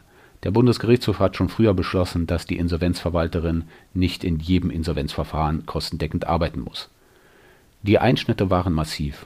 Einige Rechtspflegerinnen haben gestützt auf diesen Beschluss die damalige Mindestvergütung von 800 € auf 600 € und damit um 25% gekürzt. Und das in Dutzenden, wenn nicht Hunderten Insolvenzverfahren. Die Begründung der Kürzung von 800 auf 600 € hatte etwas mit einer damaligen Rechtsänderung zu tun. Die Rechtsprechung war jetzt nicht völlig bekloppt, gut fand ich die Rechtsprechung aber auch nicht. Grundlage für die Rechtsprechung des Bundesgerichtshofs war, dass er meinte, der Gesetzgeber habe überhaupt nicht gewusst, was er da tut. Ich hoffe, dass sich dieser Mist mit der Erhöhung der Mindestvergütung in Verbraucherinsolvenzverfahren auf 1.120 € endlich erledigt hat. Die Rechtsprechung zur Höhe der Zuschläge ist nicht konsistent. Soll heißen, nichts, worauf sich irgendjemand verlassen und womit irgendjemand rechnen kann. Falls Sie sich ausnahmsweise dafür interessieren sollten, wie unterschiedliche Gerichte mit Zu- und Abschlägen umgehen, gibt es einen Kommentar eines Insolvenzrichters aus Potsdam, der sehr ausführlich und mit sehr vielen und gut dargestellten Beispielen arbeitet. Das waren die Zuschläge und die Abschläge. Als nächstes komme ich zu den Auslagen. Ich zitiere § 4 der InsVV. § 4 Geschäftskosten Haftpflichtversicherung. Mit der Vergütung sind die allgemeinen Geschäftskosten abgegolten. Zu den allgemeinen Geschäftskosten gehört der Büroaufwand des Insolvenzverwalters einschließlich der Gehälter seiner Angestellten, auch soweit diese anlässlich des Insolvenzverfahrens eingestellt worden sind. Unberührt bleibt das Recht des Verwalters zur Erledigung besonderer Aufgaben im Rahmen der Verwaltung für die Masse Dienst- oder Werkverträge abzuschließen und die angemessene Vergütung aus der Masse zu bezahlen. Besondere Kosten, die dem Verwalter im Einzelfall zum Beispiel durch Reisen tatsächlich entstehen, sind als Auslagen zu erstatten. Für die Übertragung der Zustellung im Sinne des § 8 Absatz 3 der Insolvenzordnung gilt Nummer 9002 des Kostenverzeichnisses zum Gerichtskostengesetz entsprechend. Mit der Vergütung sind auch die Kosten der Haftpflichtversicherung mit einer Versicherungssumme bis zu 2 Millionen € pro Versicherungsfall und mit einer Jahreshöchstleistung bis zu 4 Millionen € abgegolten. Ist die Verwaltung mit einem darüber hinausgehenden Haftungsrisiko verbunden, so sind die Kosten einer entsprechend höheren Versicherung als Auslagen zu erstatten. Jetzt muss ich noch § 8 der InsVV zitieren. Ich zitiere § 8 Festsetzung von Vergütung und Auslagen. Die Vergütung und Auslagen werden auf Antrag des Insolvenzverwalters vom Insolvenzgericht festgesetzt. Die Festsetzung erfolgt für Vergütung und Auslagen gesondert. Der Antrag soll gestellt werden, wenn die Schlussrechnung an das Gericht gesandt wird. In dem Antrag ist näher darzulegen, wie die nach § 1 Absatz 2 maßgebliche Insolvenzmasse berechnet worden ist und welche Dienst- und Werkverträge für besondere Aufgaben im Rahmen der Insolvenzverwaltung abgeschlossen worden sind. Klammer auf, § 4 Absatz 1 Satz 3, Klammer zu. Der Verwalter kann nach seiner Wahl anstelle der tatsächlich entstandenen Auslagen einen Pauschsatz fordern, der im ersten Jahr 15 vom 100, danach 10 vom 100 der Regelvergütung, höchstens jedoch 350 € je angefangenen Monat der Dauer der Tätigkeit des Verwalters beträgt. Der Pauschsatz darf 30 vom 100 der Regelvergütung nicht übersteigen. Zitat Ende. Puh, einmal tief durchatmen. Also, die § 4 und 8 der InsVV sagen Folgendes. Wenn die Insolvenzverwalterin besondere Aufwendungen hat, bekommt sie diese Aufwendungen auch ersetzt. Was in allen Verfahren passiert, die ich bis jetzt bearbeitet habe, ist, dass die Insolvenzverwalterin vom Gericht damit beauftragt wird, den Beschluss über die Eröffnung des Insolvenzverfahrens den Gläubigerinnen zuzustellen. Für jede Gläubigerin erhält die Insolvenzverwalterin 3,50 € nach Anlage 1 des GKG. Das hat mich bei der Vorbereitung der Folge selbst überrascht. Nach meinem letzten Stand haben die Gerichte diese Pauschale immer weiter runtergekürzt bis auf zuletzt 2,80 €. Jetzt mögen Sie sagen, dass 3,50 € für einen einfachen Brief echt viel sind. Aber drucken Sie auf Arbeit mal ein Standardschreiben aus, packen das Schreiben in einen Briefumschlag, packen da eine Briefmarke drauf, bringen den Brief zur Post an und erzählen dann Ihrer Arbeitgeberin, dass 3,50 € dafür echt viel sind. Ja, es gibt heutzutage auch einfachere Wege, Post zuzustellen. Ich bin ja ein großer Freund der E-Post. Mit Personal, Kosten für Technik und Dokumentation, dass das alles auch rausgegangen ist, sind 3,50 € pro Brief schon okay. Wenn 3,50 € pro Brief zu hoch sind, sollen es die Gerichte doch mit eigenem Personal machen. Die Kalkulation finde ich echt mal interessant. Interessant ist, dass wegen dieser 3,50 € pro Zustellung Streit unter den Gerichten ausgebrochen ist. Der Grund ist, dass der Gesetzgeber pauschal auf Nummer 9002 des GKG verwiesen hat. Dort steht, dass die Gebühr erst ab der 10. Zustellung erhoben wird. Naja, und jetzt streiten sich die Gerichte, ob die 3,50 € nun ab der ersten Zustellung erhoben werden soll oder erst ab der 11. Das ist wirklich nicht die Schuld der Gerichte. Beide Ansichten haben gute Gründe. Es handelt sich mal wieder um eine Meisterleistung des Gesetzgebers, der dazu führt, dass die Gerichte sich um maximal 35 € plus Umsatzsteuer streiten müssen. Genial. Gut, das waren jetzt die einfachen Fälle der Postzustellung. Was auch vorkommt, ist, dass die Insolvenzverwalterin Rechtsstreitigkeiten für die Insolvenzmasse oder zur Abwehr von Gegenansprüchen gegen die Insolvenzmasse führen muss. Für diese Rechtsstreitigkeiten kann sie eine Anwältin beauftragen, auch wenn sie selbst Anwältin ist. Manchmal werden professionelle Verwerterinnen von Industriegütern beauftragt oder Personen, die professionell große Bestände an Unterlagen einlagern. Solche Kosten stoßen der ein oder anderen Rechtspflegerin immer mal sauer auf. Wofür ist die Insolvenzverwalterin denn da? Nur wenn Sie mal eine CNC-Fräsmaschine verkaufen sollen oder 200 Regalmeter Unterlagen aufbewahren sollen, will ich die Rechtspflegerin sehen, die das einfach mal stemmt. An der Stelle fragen sich einige Rechtspflegerinnen, wofür die Insolvenzverwalterin denn eigentlich bezahlt wird, wenn sie denn alle Kosten outsourcen kann. Ich spreche hier von den Rechtspflegerinnen, weil die Rechtspflegerinnen die Vergütungsrechnungen der Insolvenzverwalterinnen prüfen. Auftritt wieder einmal der Bundesgerichtshof und wieder einmal mit einem Beschluss, den ich schlichtweg für falsch halte. Die Rede ist vom Beschluss des Bundesgerichtshofs zum Aktenzeichen römisch 9 ZB 161/11 vom 11. November 2013. Der Leitsatz des Beschlusses sagt schon alles. Ich zitiere mal: Im Verhältnis zur Größe des Verfahrens wenige einfach zu erstellende Steuererklärungen sind mit der Regelvergütung abgegolten. Punkt, Zitat, Ende. Was für ein großer Haufen Mist. Nach diesem Beschluss ist es Aufgabe der Insolvenzverwalterin, einfache Steuererklärungen zu erstellen. Wo finden Sie das im Gesetz? Nirgends. Gehört wohl irgendwie zur Verwertung der Insolvenzmasse, zumindest nach Ansicht des Bundesgerichtshofs. Der Bundesgerichtshof hat sich sicher auch gefragt, wo das große Problem sein soll. Insolvenzverwalterinnen sind zum größten Teil ja Rechtsanwältinnen. Rechtsanwältinnen sollten doch in der Lage sein, einfache Steuererklärungen zu erstellen. Problematisch wird es, wenn man auch mal nur eine Sekunde darüber nachdenkt, wie viele Steuererklärungen eine Insolvenzverwalterin möglicherweise zu erstellen hat. Man nehme nur Insolvenzverfahren vor dem Amtsgericht Dortmund.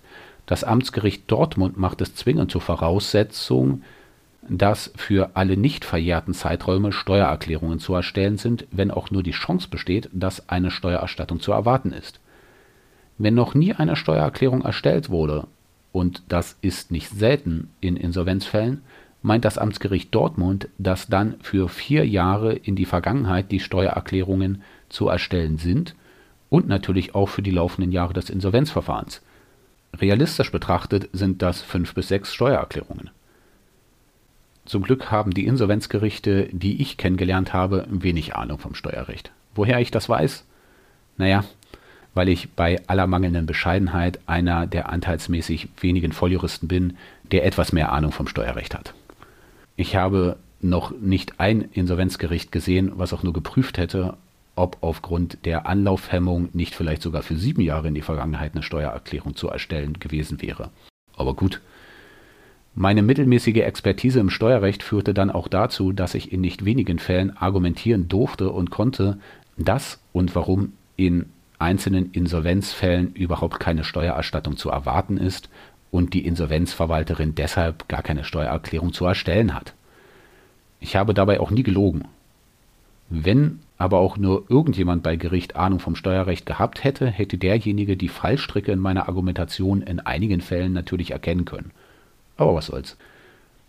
Also, was ist jetzt so schlimm an dieser Rechtsprechung? Schlimm an dieser Rechtsprechung ist, dass die Insolvenzverwalterinnen in nicht wenigen einfachen Insolvenzverfahren, wenn die Schuldnerinnen einer geregelten Arbeit nachgehen und Lohnsteuer einbehalten wird, verpflichtet sind, notfalls 5 bis 6 Steuererklärungen zu erstellen. Die Insolvenzverwalterin darf dafür durchaus eine Steuerberaterin beauftragen. Da die Erstellung einfacher Steuererklärungen aber Regelaufgabe der Insolvenzverwalterin ist, bekommt die Insolvenzverwalterin die Kosten für die Steuerberaterin nicht ersetzt. In vielen Fällen bekommt sie auch keine extra Vergütung für die Erstellung der Steuererklärung. Der Grund ist, dass in vielen Fällen so wenig Insolvenzmasse vorhanden ist, dass die Insolvenzverwalterin ohnehin nur die Mindestvergütung erhält. Die Insolvenzverwalterin soll also in einigen Fällen neben ihrem sonstigen Job als Insolvenzverwalterin für die Mindestvergütung von 1.120 € 5 bis 6 Steuererklärungen zu erstellen. Keine Rechtsanwältin und keine Steuerberaterin würde das zu dem Preis machen. Ich habe mal geschaut, was der Lohnsteuerhilfeverein hier bei mir in der Nähe so nimmt. Der nimmt jährlich zwischen 58 € und 420 € pro Steuererklärung, je nach Höhe des Einkommens. Das heißt, in einigen Fällen würde nicht mal ein Lohnsteuerhilfeverein für das arbeiten, was der BGH den Insolvenzverwalterinnen dort aufbürdet. Natürlich erstellt die Insolvenzverwalterin Steuererklärungen nicht von Hand. Wie stellt sich der BGH das auch vor? Die Insolvenzverwalterin betreut gleichzeitig mehrere laufenden Geschäftsbetriebe, streitet sich mit obstruktiven Schuldnerinnen und erstellt dann in ihrer Freizeit noch in Dutzenden Insolvenzverfahren Hunderte von Steuererklärungen. Natürlich lässt die Insolvenzverwalterin das jemandem machen. Bei der Entscheidung des Bundesgerichtshofs hätte mich mal interessiert, wie viele Richterinnen beim Bundesgerichtshof ihre Steuererklärung denn selbst erstellen und wie viele eine Steuerberaterin oder einen Lohnsteuerhilfeverein beauftragen. Die Steuererklärung einer Richterin sollte an sich auch nur eine einfache Steuererklärung sein. Wie dem auch sei. Einige vernünftige Insolvenzgerichte fahren da eine pragmatische Lösung. Bei vielen Insolvenzgerichten, also nicht in Dortmund zum Beispiel, fordern die Insolvenzverwalterinnen die Schuldnerinnen auf, die Steuererklärungen selbst zu erstellen und an das Finanzamt quasi fertig oder an die Insolvenzverwalterin zu schicken. Die Schuldnerinnen müssen ohnehin die Informationen für die Steuererklärung besorgen. Mein Tipp an die Schuldnerinnen an dieser Stelle: Es ist rechtlich vielleicht nicht ganz sauber, wenn die Schuldnerin die Steuererklärung selbst erstellen soll, weil es ja eigentlich Aufgabe der Insolvenzverwalterin ist. An dieser Stelle lohnt sich aber kein Streit. Wenn Sie das hier als Schuldnerin hören, sehen Sie es als Chance, dass Sie dazu gezwungen werden, mal eine Steuererklärung zu erstellen. Meiner Erfahrung nach haben sich gerade Insolvenzschuldnerinnen aus Angst vor der Bürokratie dagegen gesperrt, eine Steuererklärung zu erstellen. Wenn Sie als Schuldnerin aber mal eine Steuererklärung oder 2 erstellt haben, haben Sie für Ihr restliches Leben eine Fähigkeit erworben, die Sie auch nach Beendigung des Insolvenzverfahrens jährlich einige Dutzend oder 100 € jedes Jahr an Steuererstattung bringen kann. Vielleicht ist das ja wert. Die Insolvenzverwalterin kann sich nach § 8 Absatz 3 der InvV aussuchen, ob sie die tatsächlichen Aufwendungen oder einen pauschalen Aufschlag beantragt. Der Aufschlag wird unabhängig davon gewährt, ob tatsächlich zusätzlicher Aufwand entstanden ist. Der Aufschlag beträgt 15% der Regelvergütung im ersten Jahr des eröffneten Insolvenzverfahrens, 10% für jedes weitere angefangene Jahr, dabei maximal 30%. Oder maximal 350 € pro Monat. Jo, viel mehr ist dazu auch kaum zu sagen.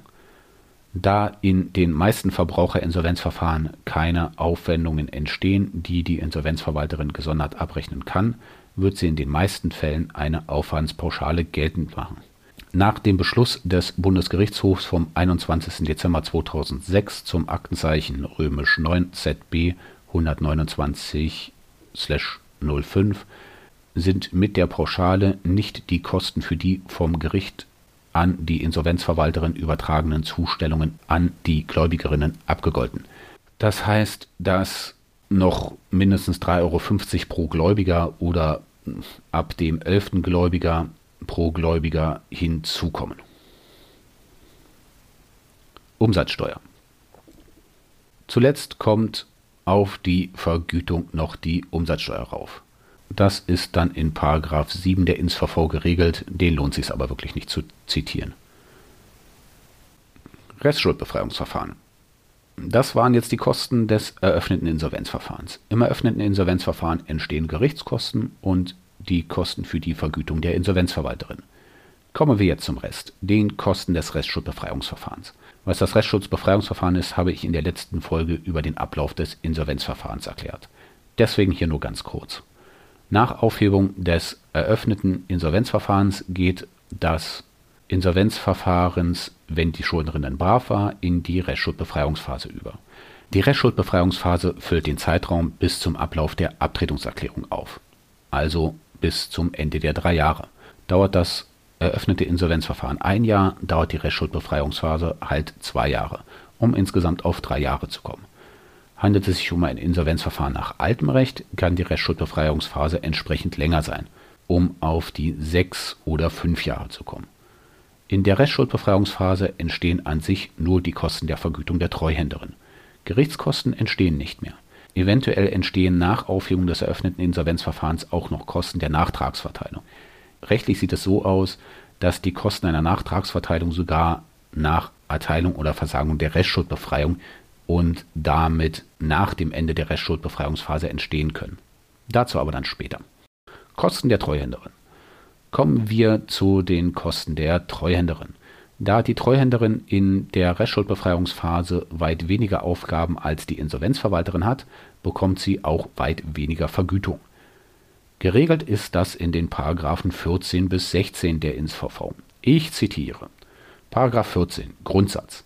Die Vergütung des Treuhänders nach Paragraph 293 der Insolvenzordnung wird nach der Summe der Beträge berechnet, die aufgrund der Abtretungserklärung des Schuldners, Klammer auf Paragraph 287 Absatz 2 der Insolvenzordnung, oder auf andere Weise zur Befriedigung der Gläubiger des Schuldners beim Treuhänder eingehen.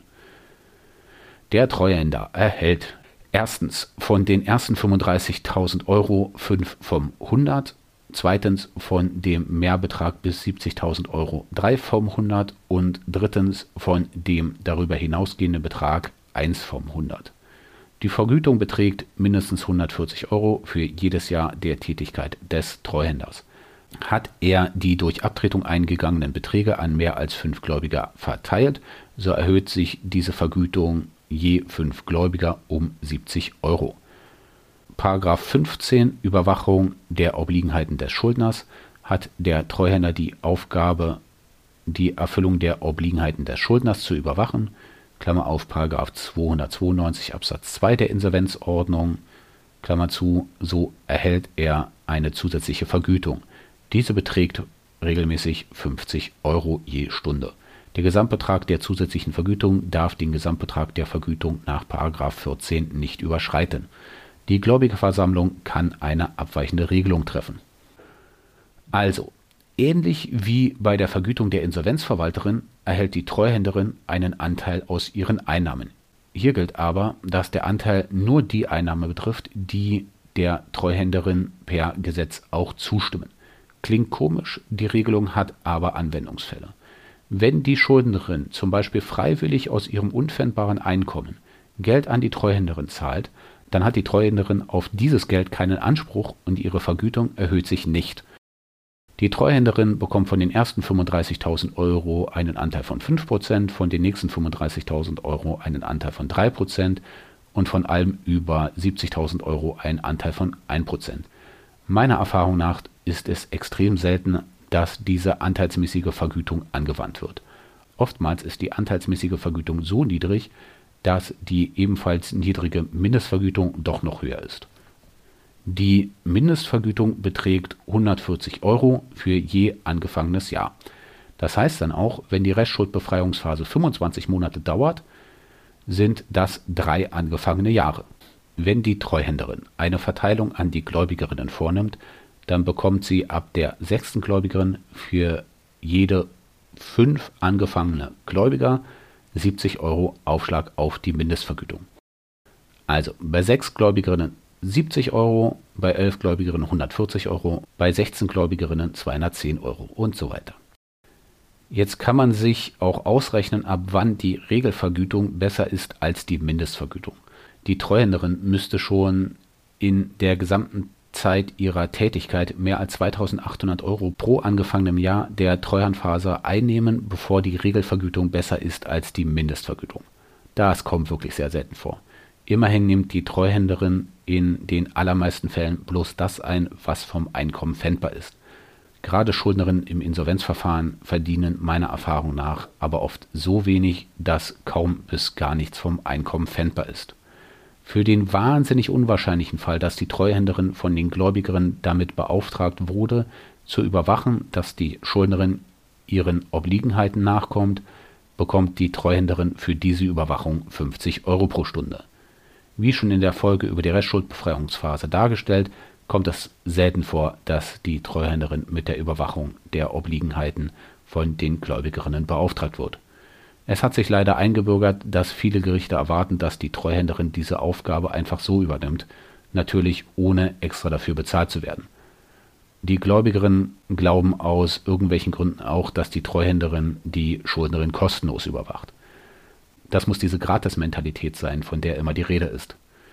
Interessanterweise hat der Gesetzgeber es geschafft, keine Regelung darüber zu treffen, dass bei der Treuhändervergütung auch Umsatzsteuer anfällt. Aber natürlich fällt bei der Treuhändervergütung auch Umsatzsteuer an. Wäre nur schön gewesen, wenn der Gesetzgeber auch mal einen entsprechenden Paragraphen in die InsVV gepackt hätte. Aber nun. Jo, das war's dann auch mit der Vergütung der Treuhänderin. In den allermeisten Fällen beträgt die Treuhändervergütung halt 140 € plus Umsatzsteuer, also 166 € pro angefangenem Jahr der Restschuldbefreiungsphase. Ab und zu mehr, doch nie weniger. Kosten der Nachtragsverteilung. Damit bin ich dann auch mit den Kosten durch, die in fast jedem Verbraucherinsolvenzverfahren anfallen. Da wären die Gerichtskosten des Insolvenzantragsverfahrens, die Gerichtskosten des eröffneten Insolvenzverfahrens, die Vergütung der Insolvenzverwalterin und die Vergütung der Treuhänderin. Jetzt kann es vorkommen, dass eine Nachtragsverteilung angeordnet wird. Die Nachtragsverteilung ist in § 203 der Insolvenzordnung geregelt. Nachtragsverteilung bedeutet Folgendes. Es gibt da einen Vermögenswert.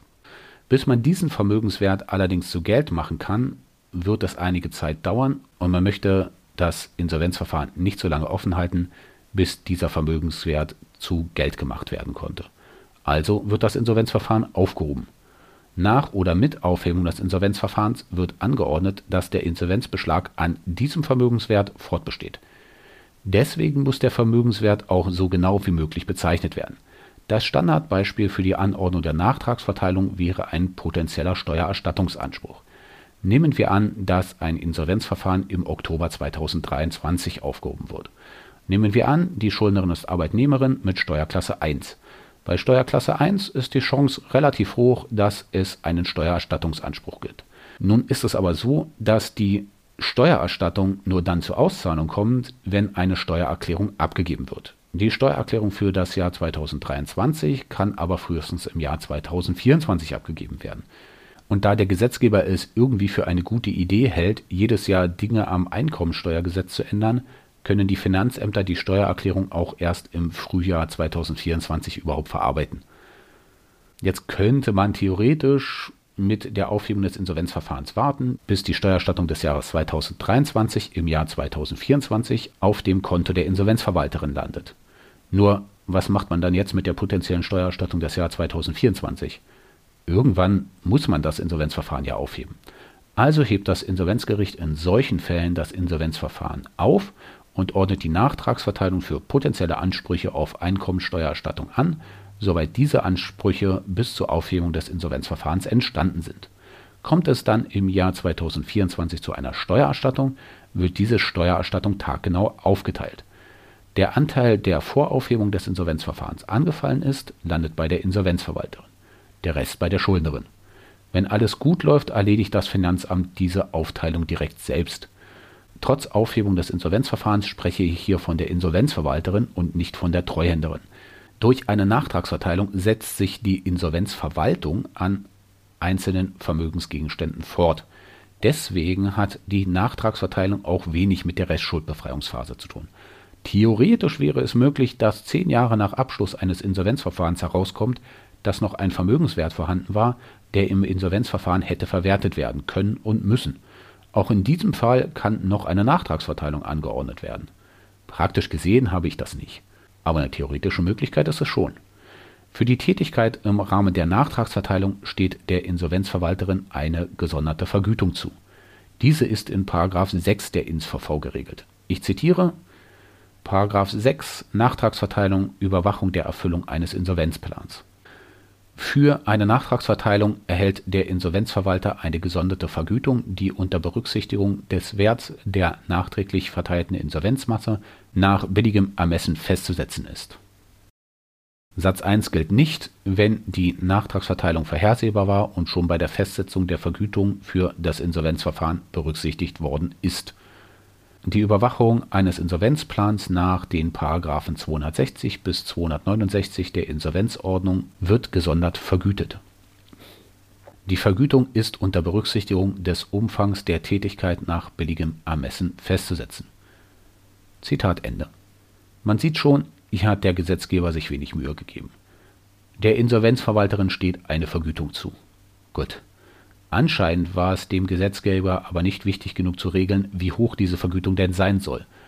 Wenn im Gesetz die Worte nach billigem Ermessen stehen, meint der Gesetzgeber, dass die Richterinnen das schon selbst vernünftig regeln können. Bei Aussagen zur Höhe der Vergütung einer Nachtragsverteilung bin ich sehr vorsichtig. Ich habe selten gesehen, dass so eine Vergütung überhaupt von einer Insolvenzverwalterin beantragt wird. Ganz sicher habe ich nie selbst so einen Antrag gestellt. Der Hintergrund ist, dass sich diese Anträge meist überhaupt nicht lohnen.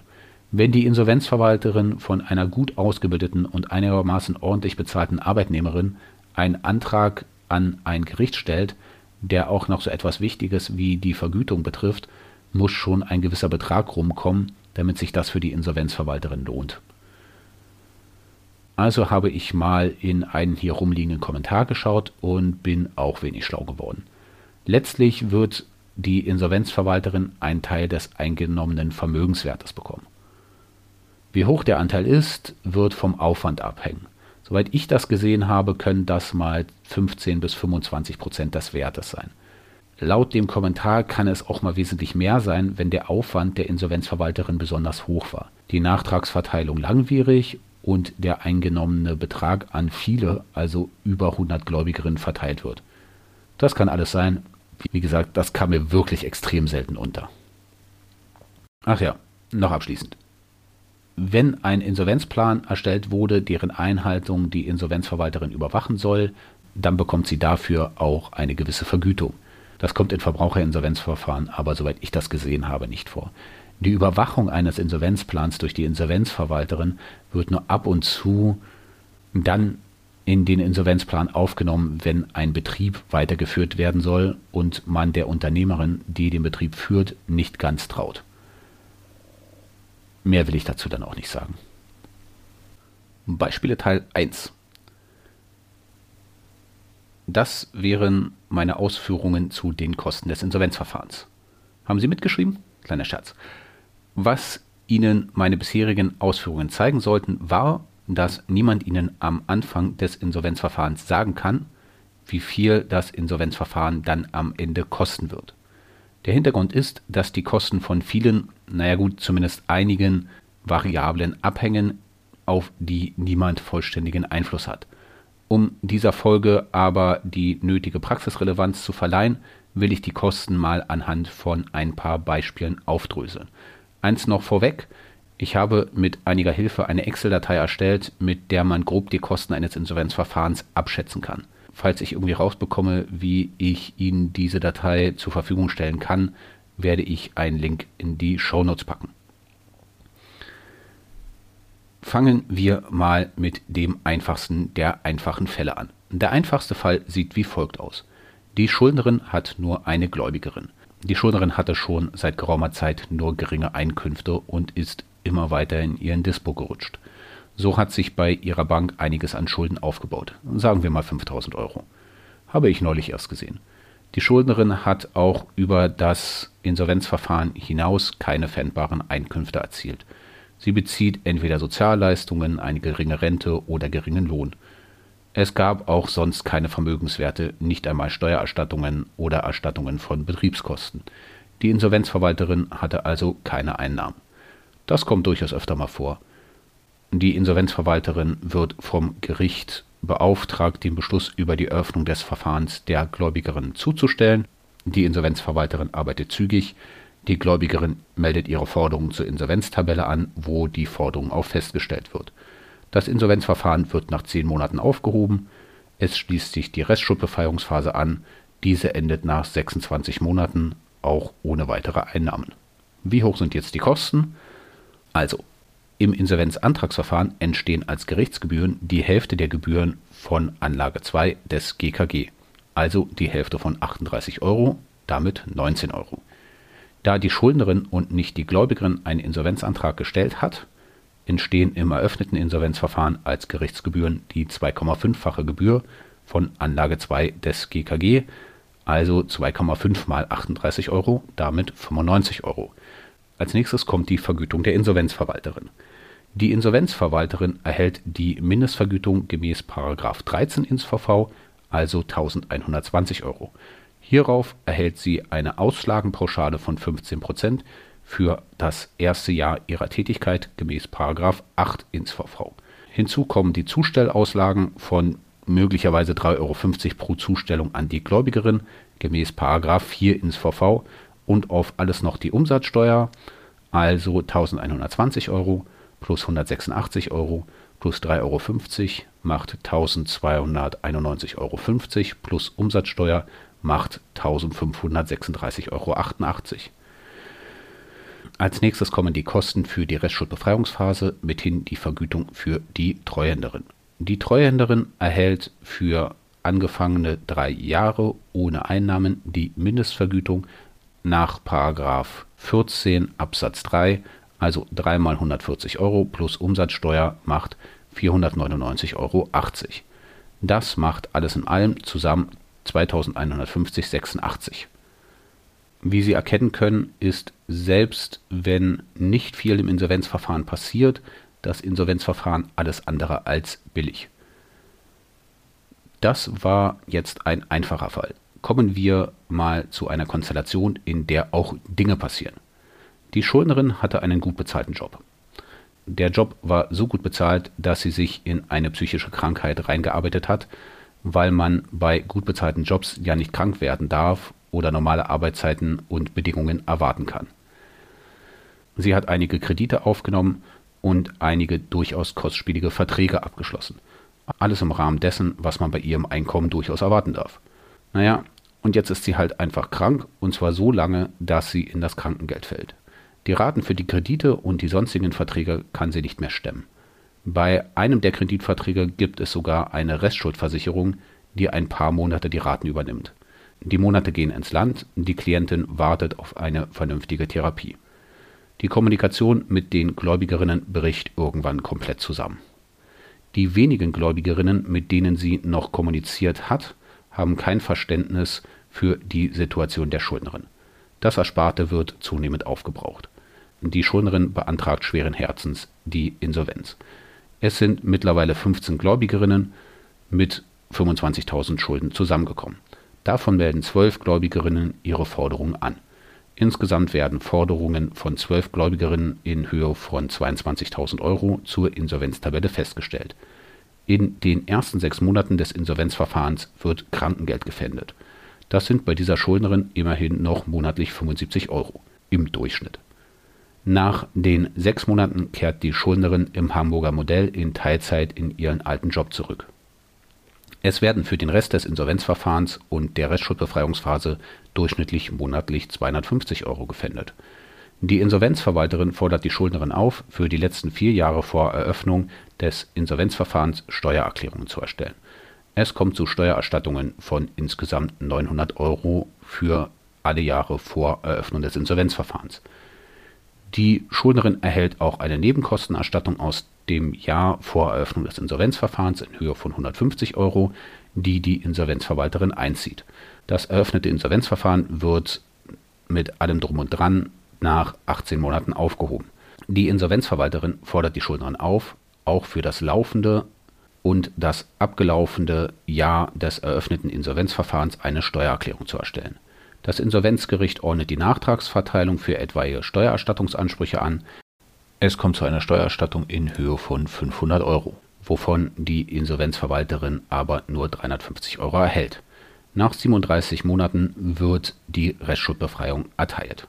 Versuchen wir es mal aufzudröseln. Das einfachste sind noch die Kosten des Insolvenzantragsverfahrens. Bei Antragstellung waren ja noch keine Vermögenswerte vorhanden. Es entstehen also als Gerichtsgebühren die Hälfte der Gebühren von Anlage 2 des GKG, also die Hälfte von 38 Euro, damit 19 Euro.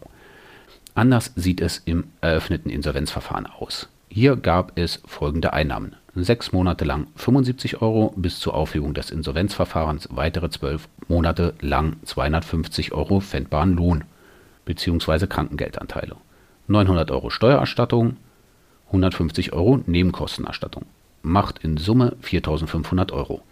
Bei 4.500 Euro Insolvenzmasse entstehen, da die Schuldnerin und nicht die Gläubigerin den Insolvenzantrag gestellt hat, im eröffneten Insolvenzverfahren als Gerichtsgebühr 2,5 mal die Gebühr von Anlage 2 des GKG, also 2,5 mal 161 Euro und damit 402,50 Euro.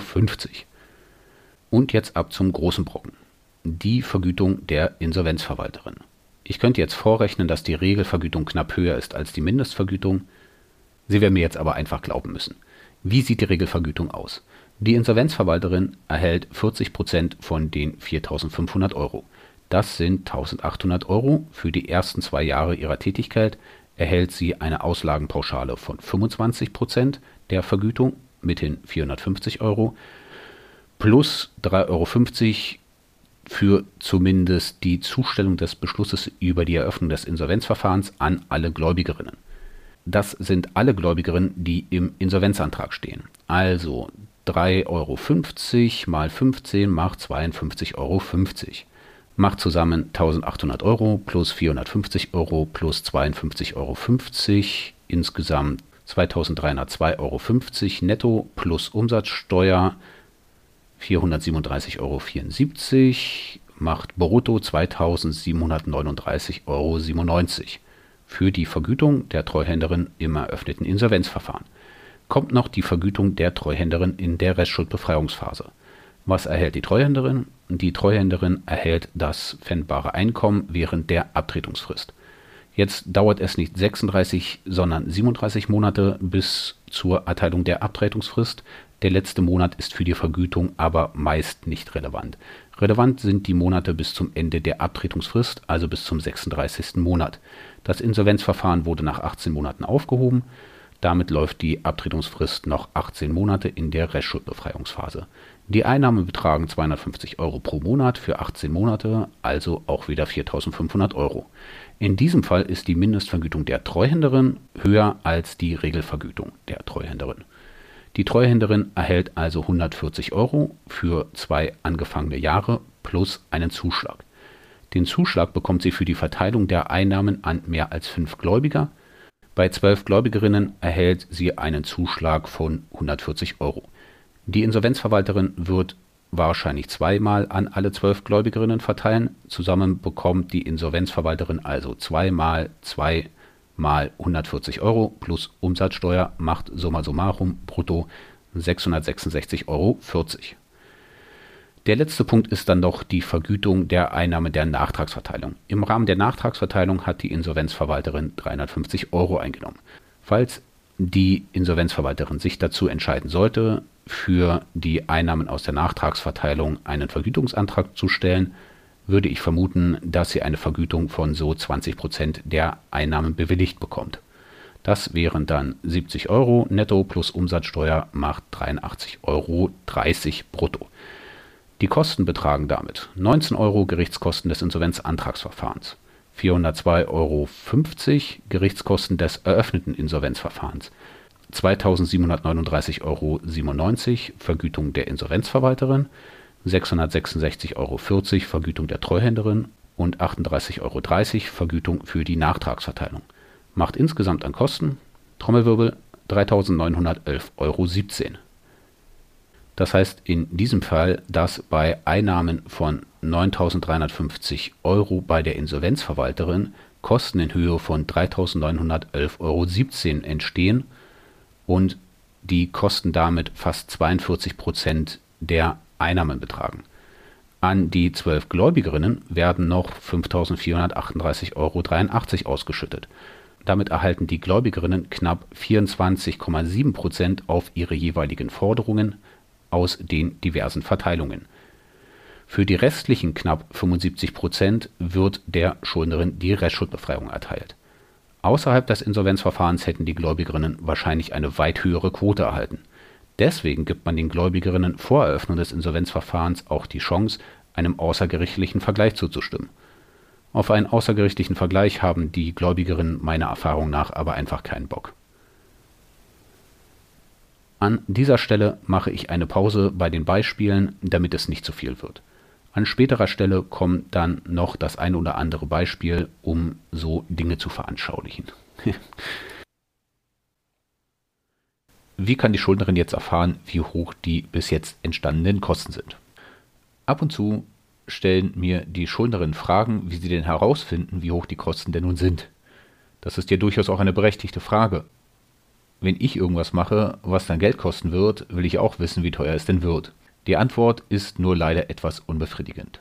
Wie ich bereits gesagt habe, kann man vor Eröffnung des Insolvenzverfahrens nur grob eine Prognose abgeben. Die Kosten hängen ja von so einigen Faktoren ab, auf die niemand wirklich Einfluss hat. Das ist, als wenn Sie ein Auto zur Werkstatt bringen, weil irgendwas Geräusche macht, irgendein Lämpchen hektisch blinkt oder irgendwas wackelt, was nicht wackeln soll. Die Werkstatt kann Ihnen wahrscheinlich auch nicht genau sagen, wie teuer es wird, wenn sie nicht weiß, wo genau das Problem liegt. Diese Folge soll Ihnen als Schuldnerin dazu dienen, selbst durchzurechnen, was möglicherweise auf Sie drauf zukommt. Wenn die Werkstatt sich das Problem angesehen hat und das Diagnosetool hat durchlaufen lassen, kann die Werkstatt einem aber oft eine ungefähre Kosteneinschätzung geben. So etwas Ähnliches gilt auch für das Insolvenzverfahren. Das eröffnete Insolvenzverfahren sollte erst nach der ersten Verteilung aufgehoben werden. Zu diesem Zeitpunkt, also vor Aufhebung des eröffneten Insolvenzverfahrens und dem Übergang in die Restschuldbefreiungsphase, stehen die Kosten des Insolvenzantragsverfahrens und des eröffneten Insolvenzverfahrens fest. Das heißt Folgendes. Wenn das eröffnete Insolvenzverfahren aufgehoben wurde, hat das Insolvenzgericht Beschlüsse erlassen, die sowohl die Kosten des Gerichts als auch die Kosten der Insolvenzverwalterin festsetzen. Zu diesen Kosten kommen dann nur noch die Kosten der Restschuldbefreiungsphase hinzu. Diese Kosten der Restschuldbefreiungsphase sind aber einigermaßen gut kalkulierbar. In den Verfahren, die ich hier in Berlin betreue, bei denen nur ein geringer Teil meiner Klientinnen überhaupt pfändbares Einkommen erzielen, bekommt die Treuhänderin in der Restschuldbefreiungsphase halt die Mindestvergütung. Das sind 140 € plus Umsatzsteuer, also 166 € pro angefangenem Jahr von der Aufhebung des Insolvenzverfahrens bis zur Erteilung der Restschuldbefreiungsphase an. Der Bundesgerichtshof hat am 20.11.2014 beschlossen, dass die Insolvenzverwalterin für die Treuhändervergütung eine Rückstellung zu bilden hat. Das heißt Folgendes. Für den Fall, dass bei Aufhebung des Insolvenzverfahrens ausreichend Masse vorhanden ist, wird die Insolvenzverwalterin so viel auf dem Insolvenzkonto belassen, dass es auf jeden Fall ausreicht, damit die Treuhänderin davon die Treuhändervergütung bezahlen kann. Die Schuldnerin kann nach Aufhebung des Insolvenzverfahrens die Treuhänderin fragen, wie hoch die Kosten bisher waren und ob sie eine Rückstellung gebildet hat. An sich ist die Treuhänderin nicht verpflichtet, diese Auskünfte der Schuldnerin zu erteilen. Ich würde aber davon ausgehen, dass die meisten Treuhänderinnen mit diesen Informationen rausrücken werden. Letztlich kann die Schuldnerin auch das gesamte Insolvenzverfahren bis zur Erteilung der Restschuldbefreiung abwarten. Dann kann die Schuldnerin entweder Akteneinsicht bei Gericht nehmen oder darauf warten, dass sie eine Gerichtskostenrechnung erhält. Naja, das ist dann halt der lange Weg. Bezahlung der Kosten. Das bringt mich dann auch gleich zum nächsten Punkt, der sehr wichtigen Frage, wer und wie diese Kosten denn überhaupt bezahlt werden sollen. Diese Frage macht vielen Schuldnerinnen große Angst. Nicht wenige Schuldnerinnen, die ich berate, haben Angst davor, dass sie sich ein Insolvenzverfahren nicht leisten können. Vorab mal zur Beruhigung aller. Ja, das Insolvenzverfahren ist teuer. Es gibt aber nur wenige Fälle, bei denen ich aus Kostengründen davon abrate, ein Insolvenzverfahren zu beantragen. In den allermeisten Fällen ist das Insolvenzverfahren doch die wirtschaftlich sinnvollste Entscheidung. Das gilt insbesondere im Vergleich zu dem Versuch, mit den Gläubigerinnen auf Biegen und Brechen bis zum Punkt der Selbstaufgabe eine Einigung zu erzielen. Für einen guten Anteil der Schuldnerinnen spielen die Kosten überhaupt gar keine Rolle. Verteilung.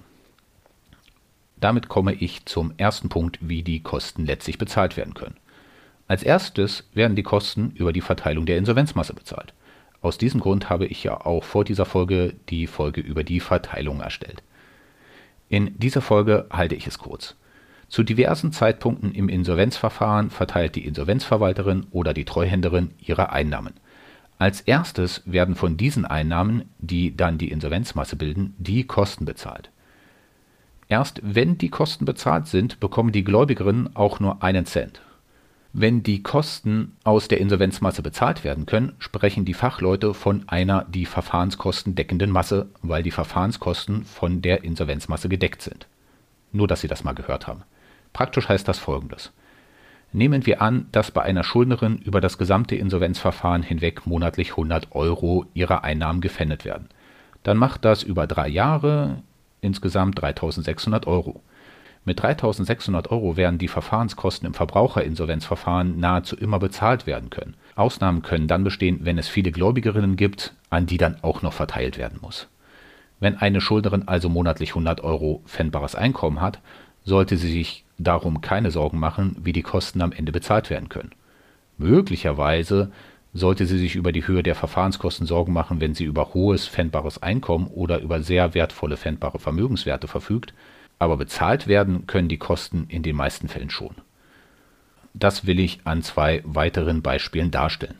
Ich dachte mir, dass ich an dieser Stelle hinsichtlich der Kosten einen wirklich grausamen Fall darstelle. Den Fall habe ich aus Fällen zusammengestückelt, die ich über die Jahre so bearbeitet habe. Der zweite Fall ist dann allerdings wieder ein Glücksfall, den ich tatsächlich ungefähr so erst dieses Jahr erlebt habe. Beispielsfälle Teil 2. Fangen wir mit dem Unglücksfall an. Kurze Vorwarnung, der Fall ist wirklich nicht witzig und soll verdeutlichen, was in einem Insolvenzverfahren alles schiefgehen kann. Ich kenne ja meine Klientel. Wenn Sie sich diese Folge in einem psychisch angeschlagenen Zustand anhören, überspringen Sie diesen Fall einfach. Ernsthaft, kein Scherz. Na gut, beginnen wir mit den Zahlen. Wir fangen an wie in dem Fall davor. Die Schuldnerin erkrankt, fällt in Krankengeld und kann ihre Schulden auf Dauer nicht mehr bezahlen. Das Ersparte wird aufgebraucht, die Schuldnerin geht schweren Herzens ins Insolvenzverfahren. Es sind mittlerweile 15 Gläubiger mit 25.000 € Schulden zusammengekommen. Davon melden 12 Gläubigerinnen ihre Forderung an. Insgesamt werden Forderungen von 12 Gläubigerinnen in Höhe von 22.000 € am Prüfungsstichtag zur Insolvenztabelle festgestellt. Es wird Krankengeld gefändet und zwar monatlich 75 €. Und weil es ab und zu nicht bei einem Unglück bleibt, verstirbt nach 6 Monaten im Insolvenzverfahren die Mutter der Schuldnerin. Die Eltern hätten der Schuldnerin bei der Tilgung ihrer Schulden geholfen. Die Schuldnerin wollte die Eltern aus ihren Angelegenheiten verständlicherweise aber raushalten. Ein Testament der Mutter gibt es nicht. Die Mutter ging davon aus, dass ein Testament nicht erforderlich wäre, weil ohnehin wenig Vermögen vorhanden war. Was vorhanden ist, ist ein kleines Einfamilienhaus. Eingetragen im Grundbuch sind als Eigentümerin der Vater und die verstorbene Mutter der Schuldnerin. Wenn Geld vorhanden war, haben es die Eltern der Schuldnerin meist in das Haus gesteckt. In dieser psychischen Ausnahmesituation begeht die Schuldnerin ein paar schwerwiegende Fehler. Als erstes Mal nimmt sie keinen Kontakt mit ihrer Schuldnerberatungsstelle auf. Vielmehr schaut sie im Internet nach, was zu tun ist. Sie findet ein paar halbrichtige Aussagen im Netz und den Paragraph 295 Nummer 2 der Insolvenzordnung, wo steht, ich zitiere in Auszügen, dem Schuldner obliegt es, in dem Zeitraum zwischen Beendigung des Insolvenzverfahrens und dem Ende der Abtretungsfrist Vermögen, das er von Todeswegen oder mit Rücksicht auf ein künftiges Erbrecht oder durch Schenkung erwirbt, zur Hälfte des Wertes an den Treuhänder rauszugeben. Blablabla. Zitat Ende. Daraus schließt die Schuldnerin, dass sie die Hälfte des Erbes an die Insolvenzverwalterin herausgeben muss. Die Schuldnerin unternimmt nichts weiter. Nach 2 Monaten hat sich die Schuldnerin so weit erholt, dass sie der Insolvenzverwalterin Bescheid gibt. Wenn noch irgendetwas von Kontoguthaben der Mutter vorhanden war, ist dieses Kontoguthaben für die Beerdigung verwendet worden.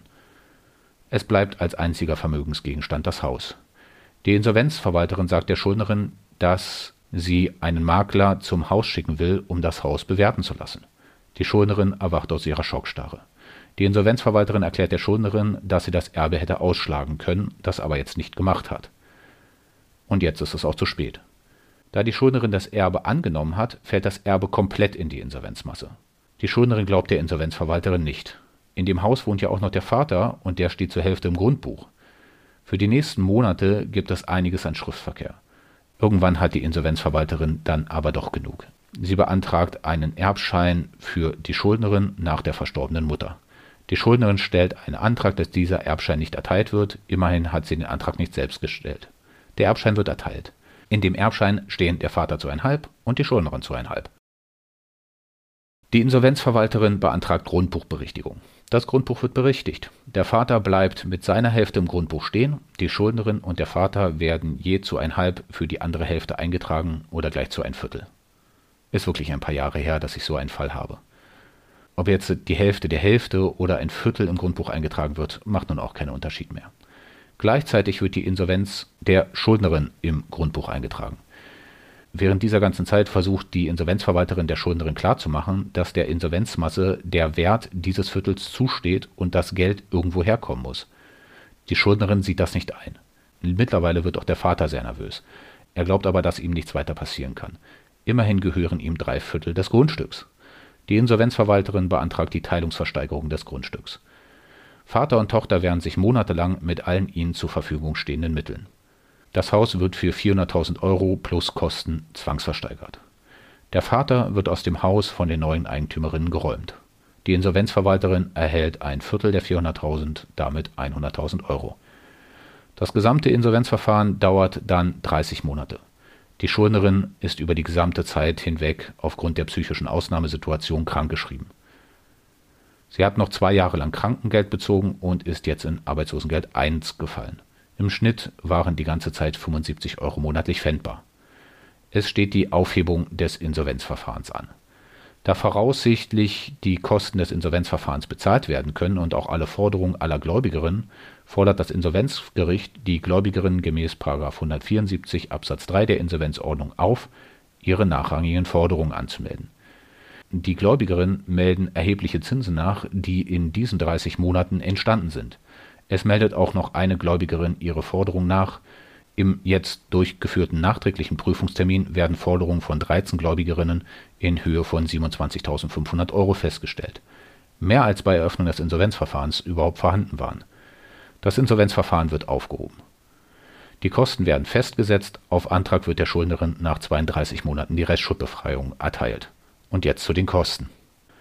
Wie auch bei den Fällen davor waren bei Insolvenzantragstellung keine Vermögenswerte vorhanden. Die Mutter verstarb erst während des Insolvenzverfahrens. Es entstehen also als Gerichtsgebühren die Hälfte der Gebühren von Anlage 2 des GKG, also die Hälfte von 38 €, damit 19 €. Anders sieht es im eröffneten Insolvenzverfahren aus. Hier gab es folgende Einnahmen. 32 Monate zu 75 € macht 2.400 € plus 100.000 € Einnahmen aus der Erbschaft macht 102.400 €. Bei 102.400 € Insolvenzmasse entstehen, da die Schuldnerin und nicht eine Gläubigerin den Insolvenzantrag gestellt hat, im eröffneten Insolvenzverfahren als Gerichtsgebühren 2,5 mal die Gebühren von Anlage 2 des GKG, also 2,5 mal 997 €. Damit 2.492,50 €. Und jetzt kommt der letzte Schlag in den Magen der Schuldnerin. Die Vergütung der Insolvenzverwalterin. Bei über 100.000 € ist die Regelvergütung auf jeden Fall höher als die Mindestvergütung. Die Insolvenzverwalterin erhält als Regelvergütung von den ersten 35.000 € der Insolvenzmasse 40%, das sind 14.000 €, von dem Mehrbetrag bis 70.000 € 26%, also für die nächsten 35.000 € 26%, damit 9.100 €, von dem Mehrbetrag bis zu 350.000 € 7,5%, also von dem Mehrbetrag über 70.000 € bis zum Rest von 102.400 €, also von 32.400 €, 7% mithin 2.268 €. Macht zusammen 14.000 € plus 9.100 € plus 2.268 €, insgesamt 25.368 € Regelvergütung. Für die 32 Monate ihrer Tätigkeit erhält die Insolvenzverwalterin eine Auslagenpauschale von 30% der Vergütung, maximal jedoch 350 € pro Monat, macht noch einmal 7.610 € plus 3,50 € für zumindest die Zustellung des Beschlusses über die Eröffnung des Insolvenzverfahrens an alle Gläubigerinnen, die im Insolvenzantrag stehen, also 35 € mal 15 macht 52,50 €. Aufgrund der erheblichen Schwierigkeiten, die die Insolvenzverwalterin mit der Schuldnerin hatte, wird das Gericht der Insolvenzverwalterin mindestens einen Zuschlag von 10% auf die Regelvergütung gewähren. Also 10% von 25.368 Euro, mithin 2.536,80 Euro. Macht zusammen 25.000 Euro 386 plus 7.610,40 plus 52,50 Euro plus 2.536,80 Euro. Insgesamt 35.567,70 netto plus Umsatzsteuer 6.754,86 Euro. Macht brutto tatsächlich 42.325,56 Euro für die Vergütung der Insolvenzverwalterin im eröffneten Insolvenzverfahren. Eine Vergütung der Treuhänderin entsteht nicht, weil der Schuldnerin mit Aufhebung des eröffneten Insolvenzverfahrens gleich die Restschuldbefreiung erteilt wurde. Die Kosten des gesamten Insolvenzverfahrens betragen damit 19 Euro Gerichtskosten der Insolvenzantragstellung, 2.511,50 Euro Gerichtskosten des eröffneten Insolvenzverfahrens, und 42.325,56 Euro Vergütung der Insolvenzverwalterin. Macht insgesamt an Kosten, tief durchatmen, 44.856,06 Euro. Die Insolvenzverwalterin entnimmt ihre Vergütung und zahlt dem Gericht die Gerichtskosten. Danach erhalten alle Gläubiger ihr Geld, soweit ihre Forderungen festgestellt wurden. Von den 102.400 Euro bleiben am Ende 30.000 Euro 43 und 94 Cent übrig. Diese 30.043 und 94 Cent zahlt die Insolvenzverwalterin an die Schuldnerin aus. Die Schuldnerin kann die restliche Zeit ihres Lebens nicht nachvollziehen, was eigentlich passiert ist und wohin das ganze Geld aus der Versteigerung verschwunden ist. Wie gesagt, ich habe Sie gewarnt. Kein schöner Fall. Solche Dinge kommen vor, sind aber natürlich extrem selten. Nach diesem wirklich grauenhaften Fall möchte ich aber auch einen Fall vorstellen, in dem alles besser gelaufen ist, als man hätte planen können. Die Schuldnerin ist arbeitslos und bekommt damals noch Arbeitslosengeld 2. Zum Zeitpunkt dieser Aufnahme wäre das dann Bürgergeld. Keine Ahnung, wie es heißt, wenn Sie sich irgendwann mal diese Folge anhören. Jedenfalls befindet sie sich im unpfändbaren Bereich. Aus Gründen, die nur die Banken verstehen, hat sie zwei Darlehen bei unterschiedlichen Banken von immerhin rund 22.000 Euro. Wenn Sie wüssten, an wen die Banken alles völlig sinnlose Darlehen herausgeben, na gut. Vermögen ist nicht vorhanden. Die Banken fordern völlig illusorische Raten. Die Klientin geht mitten im Jahr ins Insolvenzverfahren. Nach 2 Monaten im Insolvenzverfahren findet sie einen Job. In ihrem Job bekommt sie rund 1.700 Euro netto ausgezahlt. Ihr werden monatlich rund 200 Euro im Durchschnitt gefändet. Das klingt für einige vielleicht hart. 200 Euro im Monat ist aber ungefähr die Hälfte dessen, was die Banken von ihr verlangt haben. Das Verfahren dümpelt so vor sich hin. Nichts passiert. Die Insolvenzverwalterin ist schnell. Nach nur 6 weiteren Monaten, nachdem sie einen Job bekommen hat, also nach rund 8 Monaten, wird das Insolvenzverfahren aufgehoben und geht in die Restschuldbefreiungsphase über. Erstaunlich ist jetzt nur eins. Keine der Banken hat ihre Forderung zur Insolvenztabelle angemeldet. Das Gericht ordnet auf Antrag der Insolvenzverwalterin die Nachtragsverteilung für Steuererstattungsansprüche für das Jahr, in dem das Insolvenzverfahren eröffnet wurde, und das jetzt beginnende laufende Jahr an. Die Schuldnerin gibt Einkommensteuererklärung für das Jahr der Eröffnung ab. Da sie nur das halbe Jahr gearbeitet hat, kommt es zu einer großen Steuererstattung von 900 Euro. Sie fragt mich, was nun passiert, und ich fange an zu rechnen. Wie hoch sind die Kosten denn bisher? Wie bei meinen anderen dargestellten Fällen war bei Insolvenzantragstellung kein Vermögenswert vorhanden. Es entstehen also als Gerichtsgebühren die Hälfte der Gebühren von Anlage 2 des GKG, also die Hälfte von 38 Euro, damit 19 Euro. Im eröffneten Insolvenzverfahren gab es 6 Monate lang pfändbares Einkommen in Höhe von rund 200 Euro, mithin 1.200 Euro.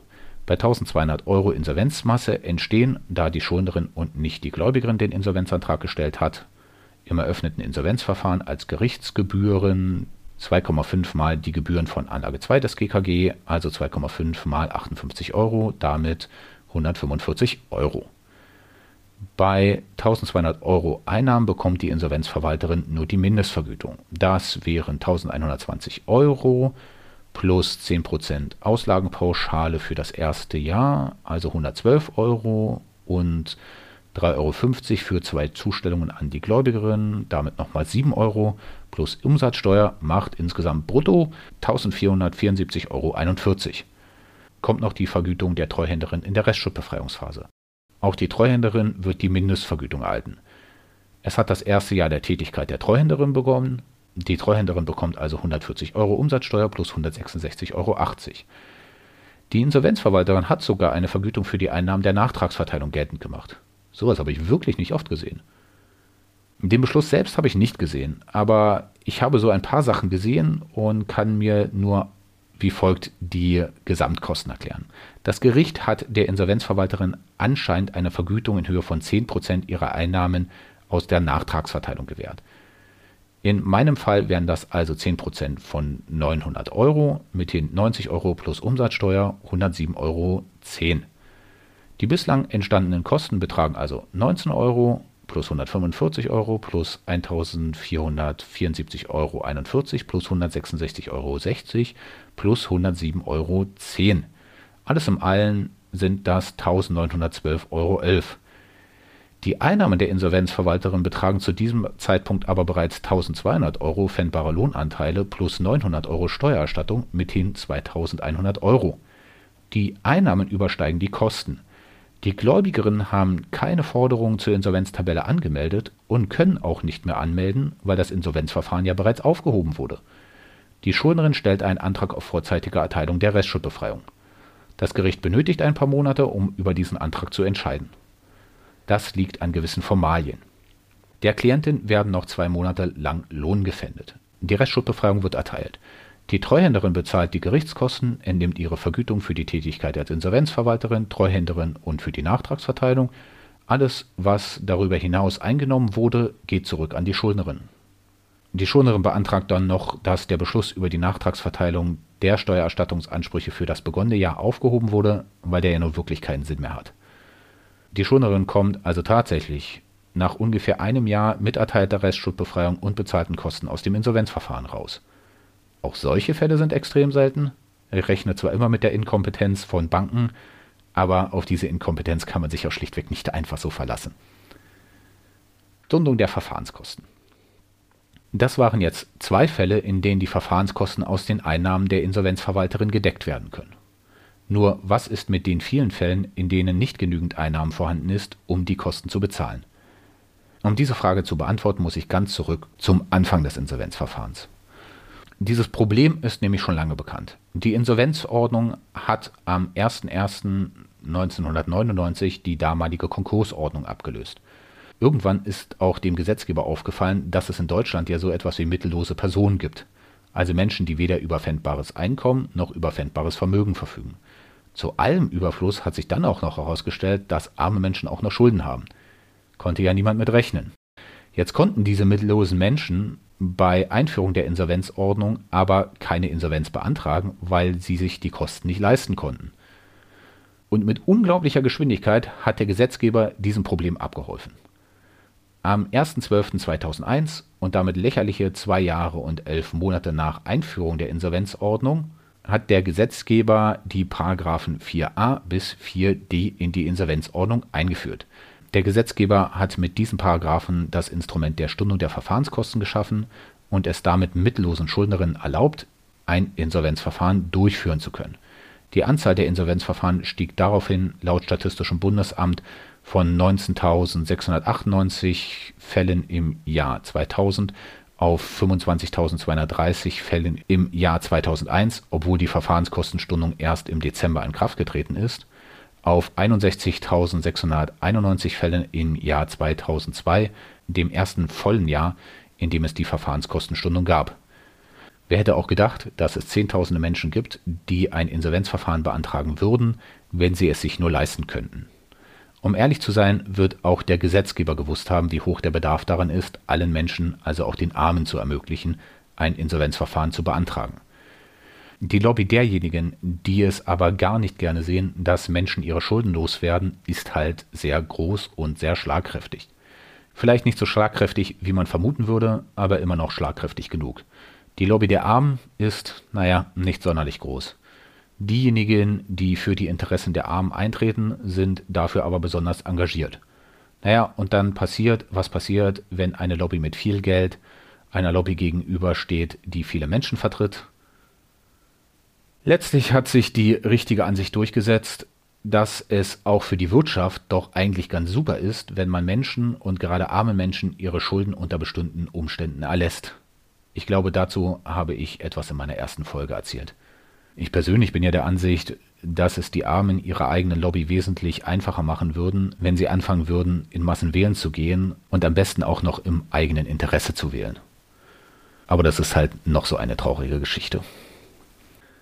Also, wie funktioniert die Stundung der Verfahrenskosten? Die Stundung der Verfahrenskosten beginnt mit einer einfachen Prämisse, wird in den Einzelheiten dann aber doch so mittelkompliziert. Ich bin ja ein großer Fan davon, die relevanten Gesetzestexte zu zitieren. An dieser Stelle in der Folge nehme ich an, dass sich Ihre Überraschung darüber in Grenzen hält. Wie dem auch sei. Bei der Stundung der Verfahrenskosten lasse ich das Zitieren trotzdem. Nicht, dass die Stundung der Verfahrenskosten nicht wichtig wäre, das Problem ist eher, dass die relevanten Paragraphen, also Paragraph 4a bis 4d der Insolvenzordnung, unangenehm kompliziert formuliert ist. Gerade in Paragraph 4a steht der unrelevante Mist genau in der Mitte des Paragraphen. Also mache ich das jetzt hier freihändig. Die Stundung der Verfahrenskosten bewirkt, dass die Staatskasse die Verfahrenskosten unter bestimmten Voraussetzungen vorschießt. Das heißt, dass das Insolvenzverfahren eröffnet wird, auch wenn noch kein Geld vorhanden ist, um die Kosten des Insolvenzverfahrens zu bezahlen. Die Voraussetzungen, unter denen die Stundung gewährt wird, sind grob die folgenden. Die Schuldnerin muss ein Mensch sein, sie muss einen Antrag auf Erteilung der Restschuldbefreiung gestellt haben, es dürfen keine Gründe für eine Versagung der Restschuldbefreiung vorliegen und es muss absehbar sein, dass die Kosten nicht aus der prognostizierten Insolvenzmasse bezahlt werden kann. Dann drösel ich das mal wieder auf. Gut, die erste Voraussetzung klingt einfach, hat jedoch gravierende Konsequenzen. Nur Menschen können einen Antrag auf Stundung der Verfahrenskosten stellen. Jetzt können aber nicht nur Menschen einen Insolvenzantrag stellen. Wer üblicherweise noch regelmäßig Insolvenzanträge stellt, sind GmbHs und UGs. Für Gesellschaften gibt es aber, durchaus aus guten Gründen, keine Stundung der Verfahrenskosten. Stellt eine Geschäftsführerin für eine GmbH oder eine UG einen Insolvenzantrag, kann es sein, dass keine ausreichenden Vermögenswerte vorhanden sind, um die Kosten eines Insolvenzverfahrens bezahlen zu können. Gelangt das Insolvenzgericht zu der Ansicht, dass am Ende des Insolvenzverfahrens voraussichtlich nicht einmal die Kosten bezahlt werden können, wird der Insolvenzantrag bei einer solch vermögenslosen Gesellschaft mangels Masse nach § 26 Inso abgelehnt werden, außer jemand legt das Geld zur Durchführung der Kosten des Insolvenzverfahrens auf den Tisch. Solche Anträge kommen immer mal wieder vor. Die Abweisung des Insolvenzantrags mangels Masse hat diverse Konsequenzen für eine Gesellschaft. Die wichtigste Konsequenz ist wahrscheinlich, dass die Gesellschaft mit dem Beschluss über die Ablehnung der Eröffnung des Insolvenzverfahrens mangels Masse im Handelsregister automatisch gelöscht wird und das Ganze dann ohne Insolvenzverfahren. Die zweite Voraussetzung für die Stundung der Verfahrenskosten ist nachvollziehbar. Die Schuldnerin muss selbst einen Antrag auf Erteilung der Restschuldbefreiung gestellt haben. Also keine Stundung der Verfahrenskosten, wenn das Insolvenzverfahren ausschließlich auf den Antrag einer Gläubigerin hin eröffnet wurde. Naja, und weitere Voraussetzung ist, dass nicht bereits bei der Entscheidung über die Eröffnung des Insolvenzverfahrens ersichtlich ist, dass am Ende keine Restschuldbefreiung erteilt werden kann. Der Staat soll schlichtweg keine Insolvenzverfahren vorfinanzieren, bei denen am Ende keine Restschuldbefreiung erteilt wird. Dieser Grundsatz ist für einige Insolvenzverfahren, wenn auch aus anderen Gründen, durchaus wichtig. Die dritte Voraussetzung für die Stundung der Verfahrenskosten ist, dass nicht bereits absehbar ist, dass die Verfahrenskosten aus der Insolvenzmasse bezahlt werden können. Das funktioniert wie folgt. Die Schuldnerin stellt einen Insolvenzantrag. In diesem Insolvenzantrag stellt die Schuldnerin sehr detailliert unter anderem dar, was sie für Einkünfte erzielt und über welches Vermögen sie verfügt und gibt auch den ungefähren Wert der Vermögensgegenstände an. Wenn jetzt ersichtlich ist, dass der Wert dieser Vermögensgegenstände ausreicht, um bei einer Verwertung hieraus die Verfahrenskosten zu bezahlen, wird keine Stundung gewährt. Das Insolvenzverfahren wird durchgeführt in der Hoffnung, dass sich die Verfahrenskosten am Ende decken lassen. Das kann aus diversen Gründen zu Problemen führen. Das erste Problem kann sein, dass ein Vermögensgegenstand dann doch nicht so viel wert ist, wie angegeben und deshalb nicht genug Insolvenzmasse vorhanden ist, um die Verfahrenskosten bei Aufhebung des Insolvenzverfahrens zu bezahlen. Aus diesem Grund sollte die Entscheidung über die Stundung der Verfahrenskosten nie mit Blick auf das pfändbare Einkommen, sondern nur mit Blick auf die sonstigen Vermögensgegenstände getroffen werden. Es ist ja schön, wenn die Schuldnerin so viel verdient, dass monatlich ein paar hundert Euro pfändbar sind. Nur kann sich dieser Umstand durch Krankheit, Kündigung oder Tod auch sehr schnell ändern. Es gibt jetzt zwei Wege, wie eine Richterin mit den Fällen umgehen kann, in denen aufgrund von ausreichenden pfändbaren Vermögenswerten keine Stundung gewährt wird. Der erste Weg ist der rechtlich wohl richtigere Weg, der aber einige Folgeprobleme mit sich bringt. Im ersten Weg lehnt die Richterin den Antrag auf Stundung der Verfahrenskosten schlichtweg ab und eröffnet das Insolvenzverfahren aber trotzdem. Wenn das eröffnete Insolvenzverfahren dann irgendwann aufgehoben werden kann und die Insolvenzmasse nicht ausreicht, um die Verfahrenskosten zu bezahlen, hat die Schuldnerin ein großes Problem. In diesen Fällen müsste das Insolvenzverfahren gemäß § 209 der Insolvenzordnung mangels Masse eingestellt werden. Eine Restschuldbefreiungsphase schließt sich gemäß § 287 Inso dann aber nicht mehr an. Das heißt, ohne die Stundung der Verfahrenskosten oder eine verfahrenskostendeckende Insolvenzmasse gibt es keine Restschuldbefreiung. In diesen Fällen kann die Schuldnerin versuchen, einen erneuten Antrag auf Stundung der Verfahrenskosten zu stellen. Ob dieser erneute Antrag überhaupt zulässig ist, werden die Richterinnen unterschiedlich beantworten. Dieses Ergebnis ist, wenn auch rechtlich nachvollziehbar, sehr ungünstig. Das Ergebnis hieße, dass ein Insolvenzverfahren ohne die Restschuldbefreiung endet, obwohl sich die Schuldnerin nichts zu Schulden hat kommen lassen. Aus diesem Grund gehen einige Richterinnen einen anderen Weg. Im zweiten Weg entscheiden sich einige Richterinnen schlichtweg, bei Eröffnung des Insolvenzverfahrens nicht über die Stundung der Verfahrenskosten zu entscheiden. Nähert sich das Insolvenzverfahren seiner Aufhebung, schaut sich die Richterin die Insolvenzmasse und die voraussichtlichen Kosten an. Sind die Kosten gedeckt, kann die Richterin die Stundung ablehnen oder überhaupt nicht mehr über den Antrag entscheiden.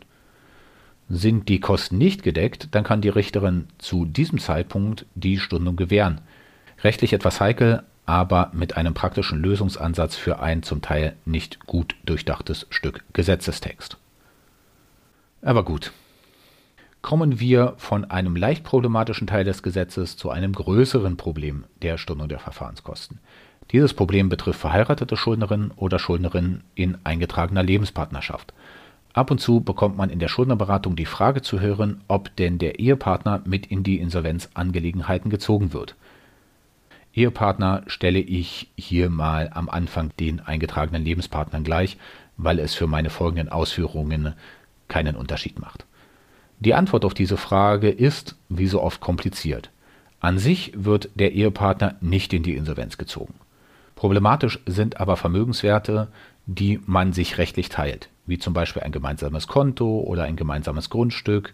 Die Frage, ob der Ehepartner als unterhaltsberechtigt bei der Einkommenspfändung zu berücksichtigen ist, die Frage der Steuerklasse und das unangenehmste von allen, der Verfahrenskostenvorschuss. Ich befürchte, ich müsste mal so eine Folge über die Ehe in der Insolvenz machen, aber das ist so ein richtiges Sammelsurium an irgendwelchen Problemfällen. Also zurück zum Verfahrenskostenvorschuss.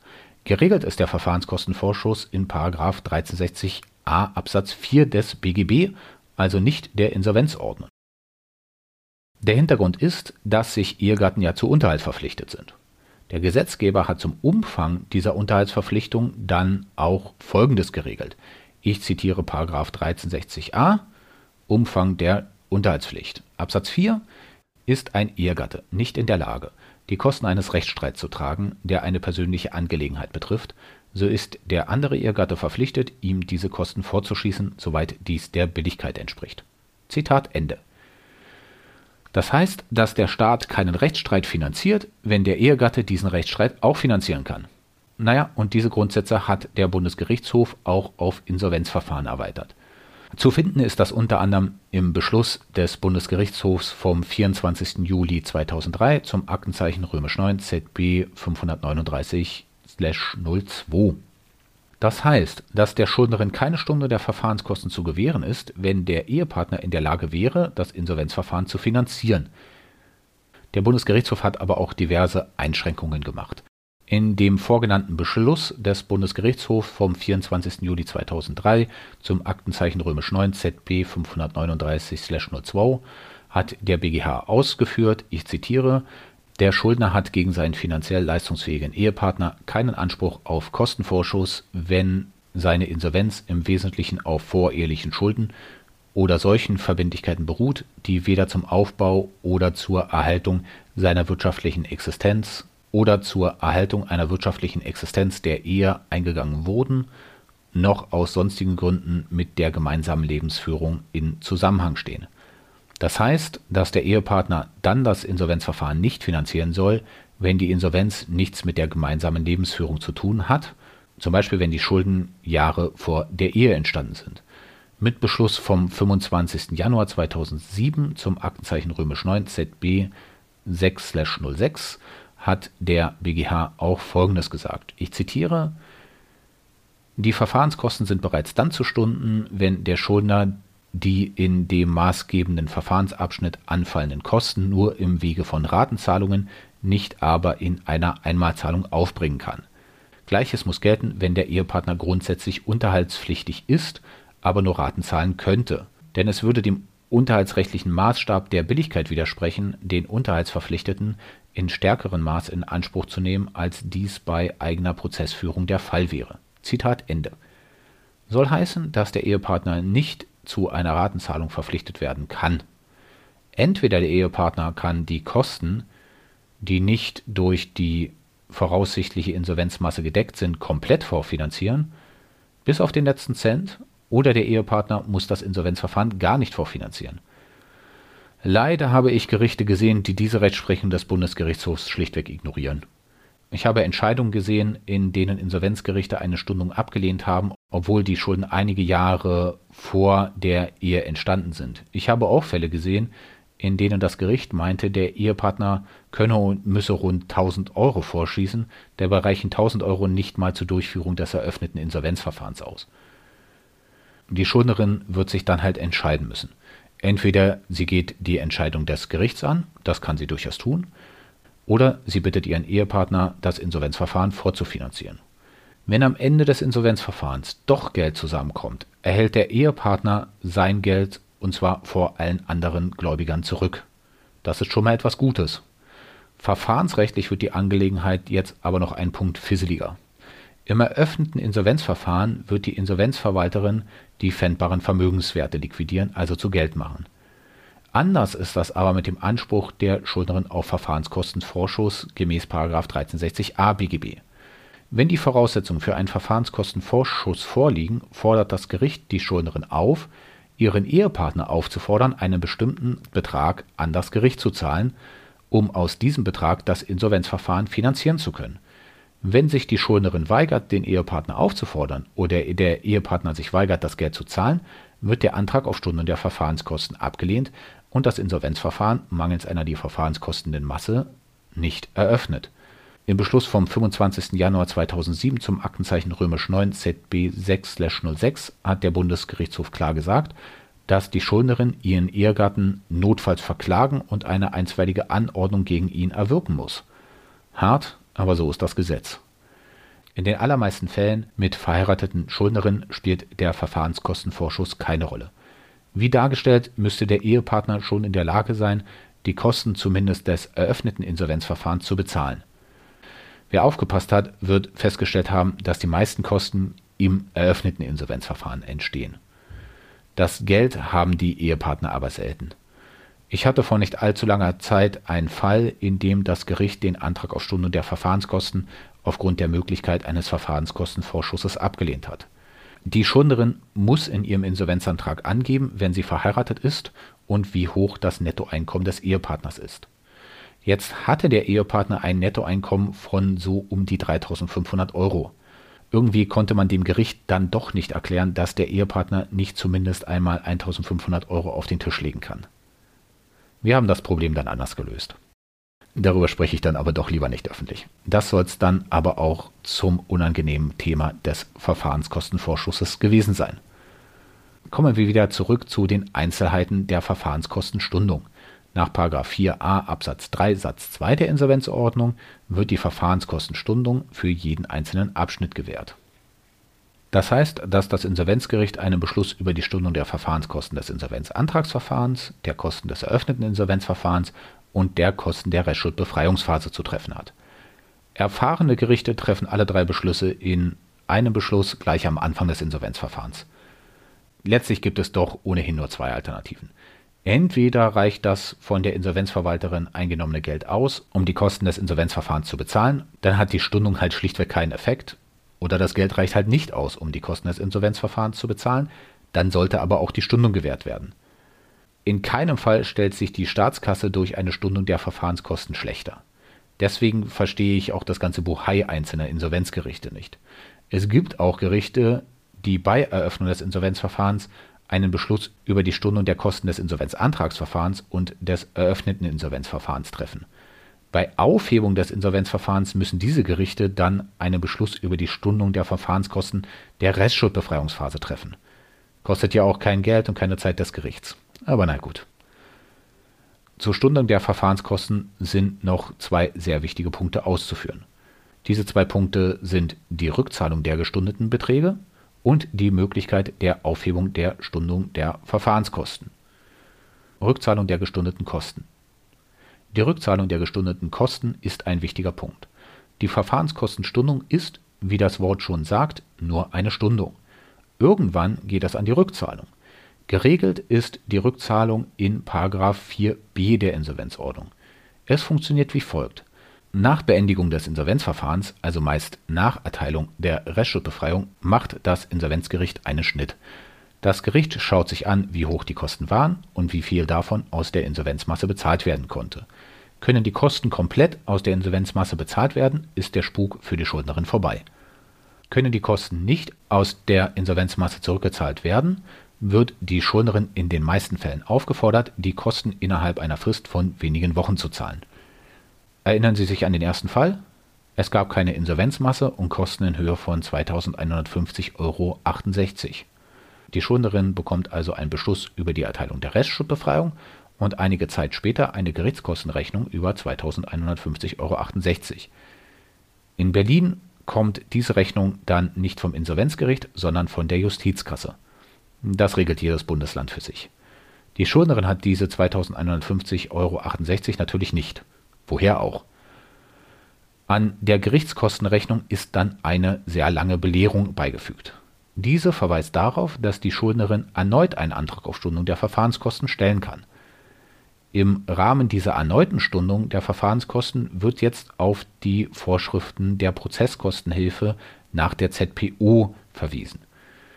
Es wird anhand der Regelung der Zivilprozessordnung entschieden, ob und wenn ja, in welcher Höhe die Schuldnerin Raten zu zahlen hat. Damit habe ich tatsächlich wirklich wenig Erfahrung. Die meisten Schuldnerinnen in dieser Situation wenden sich aus irgendwelchen Gründen nicht mehr an die Schuldnerberatungsstelle oder regeln das halt selbst.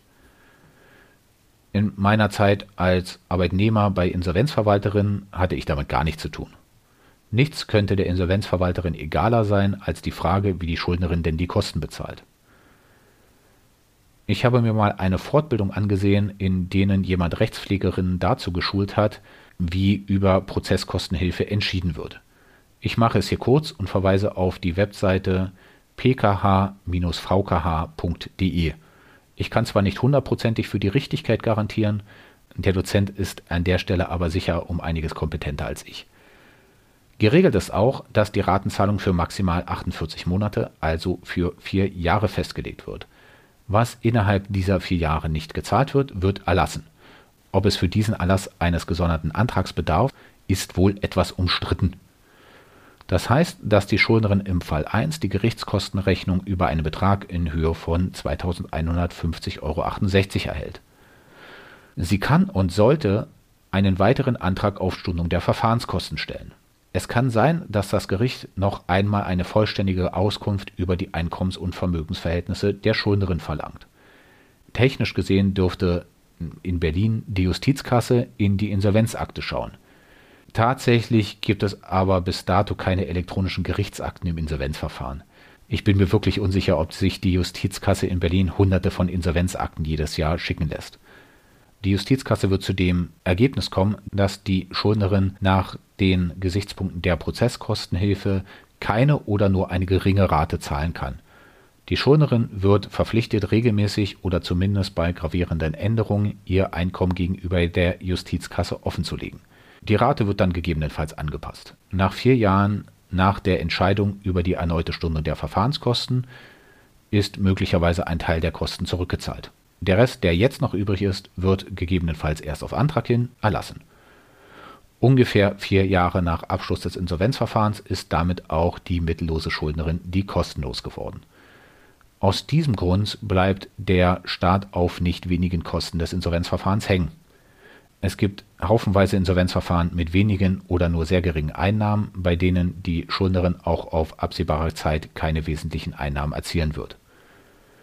Ich habe mich mal mit Rechtspflegerinnen unterhalten. Es gibt nämlich auch die Fälle, in denen klar ist, dass die Schuldnerin nie so hohe Einkünfte erzielen wird, um auch nur zur Zahlung einer Rate verpflichtet zu werden.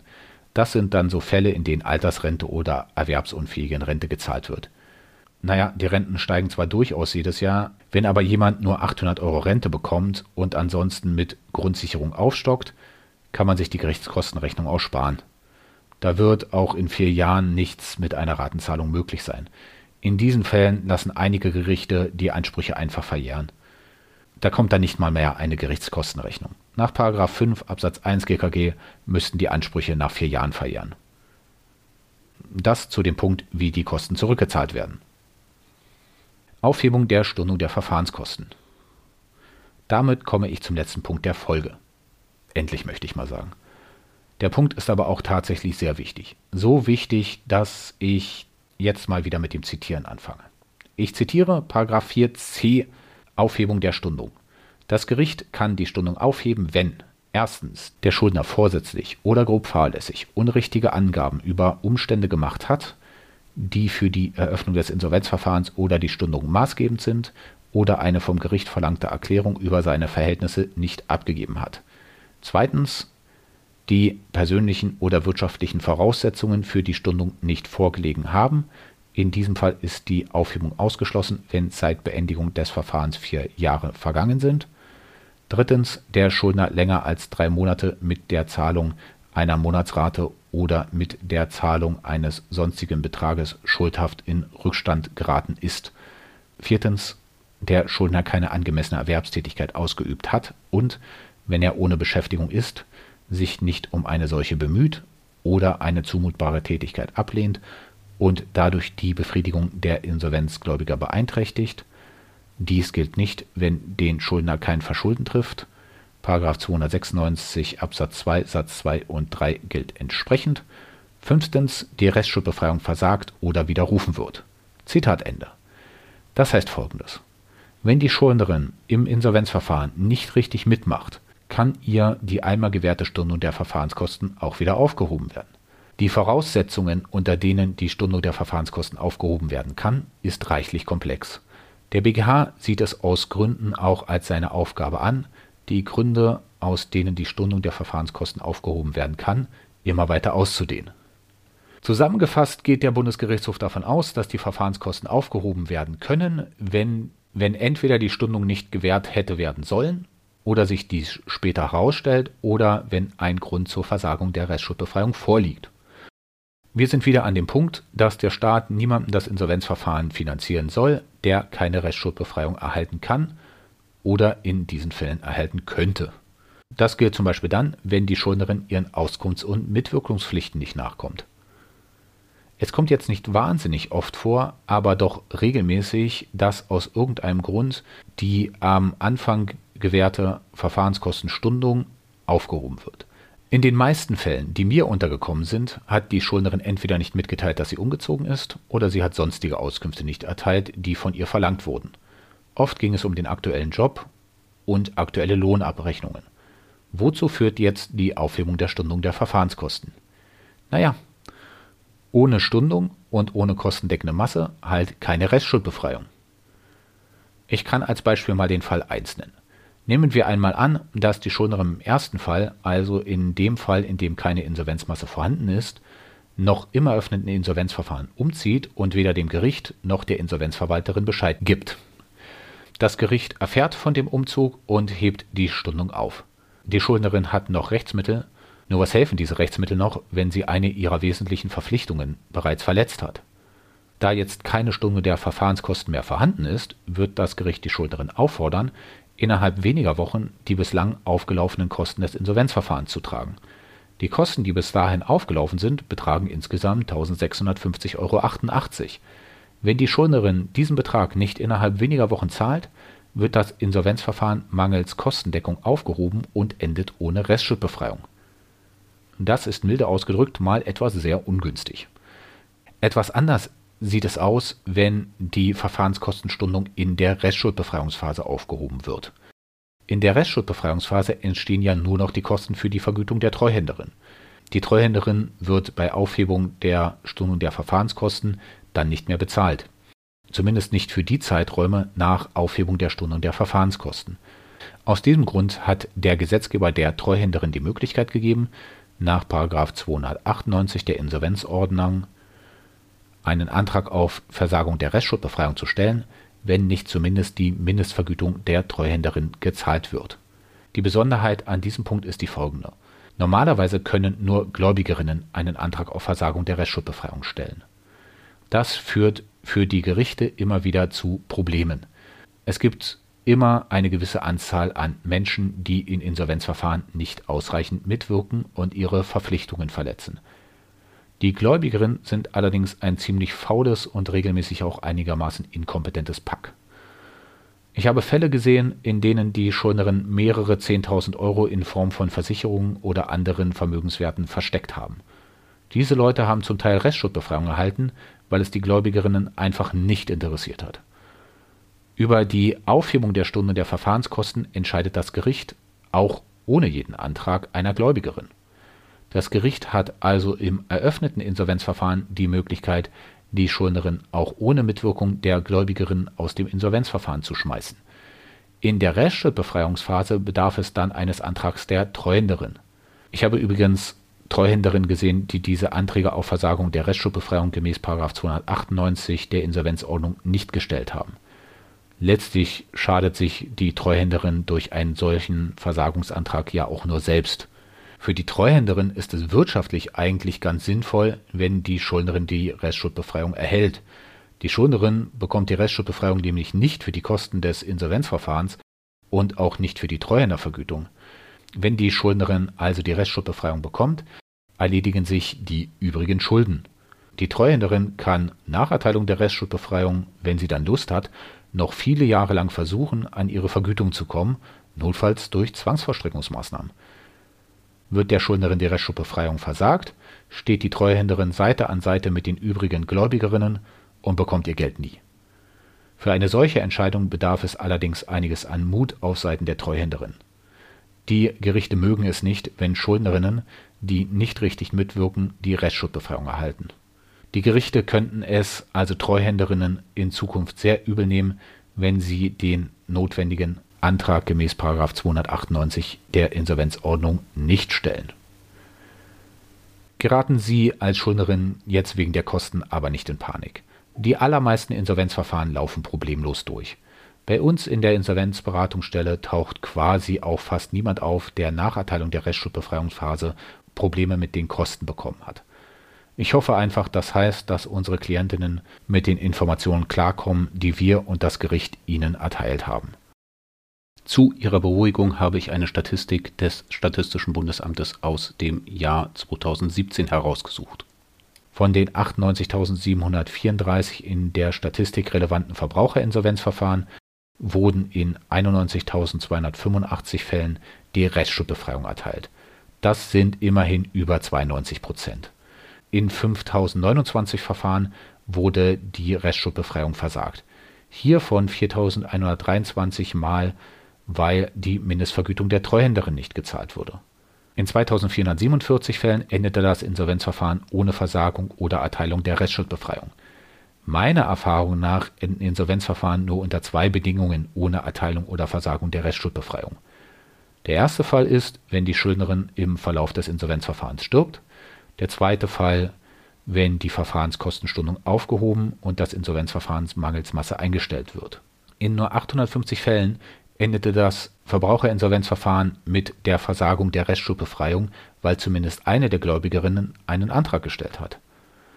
Das ist einer der Gründe, aus denen ich niemanden ernst nehmen kann, der allgemein behauptet, irgendwelche Interessen von Gläubigerinnen zu vertreten. Im Einzelfall gut und schön, aber im Großen und Ganzen interessieren sich die Gläubigerinnen nicht ein Mühe für die Insolvenzverfahren ihrer Schuldnerin. Warum sollten mich und irgendjemanden die Interessen der Gläubigerin interessieren, wenn sich die Gläubigerinnen selbst ganz offensichtlich überhaupt nicht dafür interessieren? Also wirklich. Die Aufhebung der Verfahrenskostenstundung hat aber noch eine andere Dimension, über die bei Gerichten niemand nachdenkt. Wenn die Verfahrenskosten nämlich gedeckt sind, läuft die Aufhebung der Stundung der Verfahrenskosten komplett ins Leere. Das führt dazu, dass Menschen, die wirtschaftlich besser gestellt sind und bei denen zum Beispiel genügend pfändbares Vermögen vorhanden ist, die Aufhebung der Verfahrenskostenstundung nicht zu fürchten brauchen. Ich habe mehr als ein Insolvenzverfahren gesehen, in der eine Schuldnerin die Restschuldbefreiung erteilt wurde, obwohl diese richtig großen Mist gebaut hat. Die Verfahrenskosten waren in diesen Fällen halt gedeckt und die Gläubigerinnen waren denkbar uninteressiert. Die Möglichkeit der Aufhebung der Verfahrenskostenstundung führt praktisch dazu, dass man die ärmeren Schuldnerinnen bei gleicher Handlungsweise schwerer bestrafen kann als die Bessergestellten. Bessergestellt heißt jetzt nicht reich, aber trotzdem. Auf der anderen Seite hat die bessergestellte Schuldnerin ihre Kosten halt bezahlt und die ärmere ist auf den Staat zur Finanzierung des Insolvenzverfahrens angewiesen. Ich halte es trotzdem für etwas problematisch, den ärmeren Teil der Bevölkerung anders zu behandeln als den Bessergestellten. Puh. Damit will ich die Folge auch abschließen. Ich habe so eine Liste, auf der ich stehen habe, worüber man mal eine Folge machen könnte. Mal sehen, was ich davon so rauspicke. Konkret geplant habe ich da jetzt noch nichts.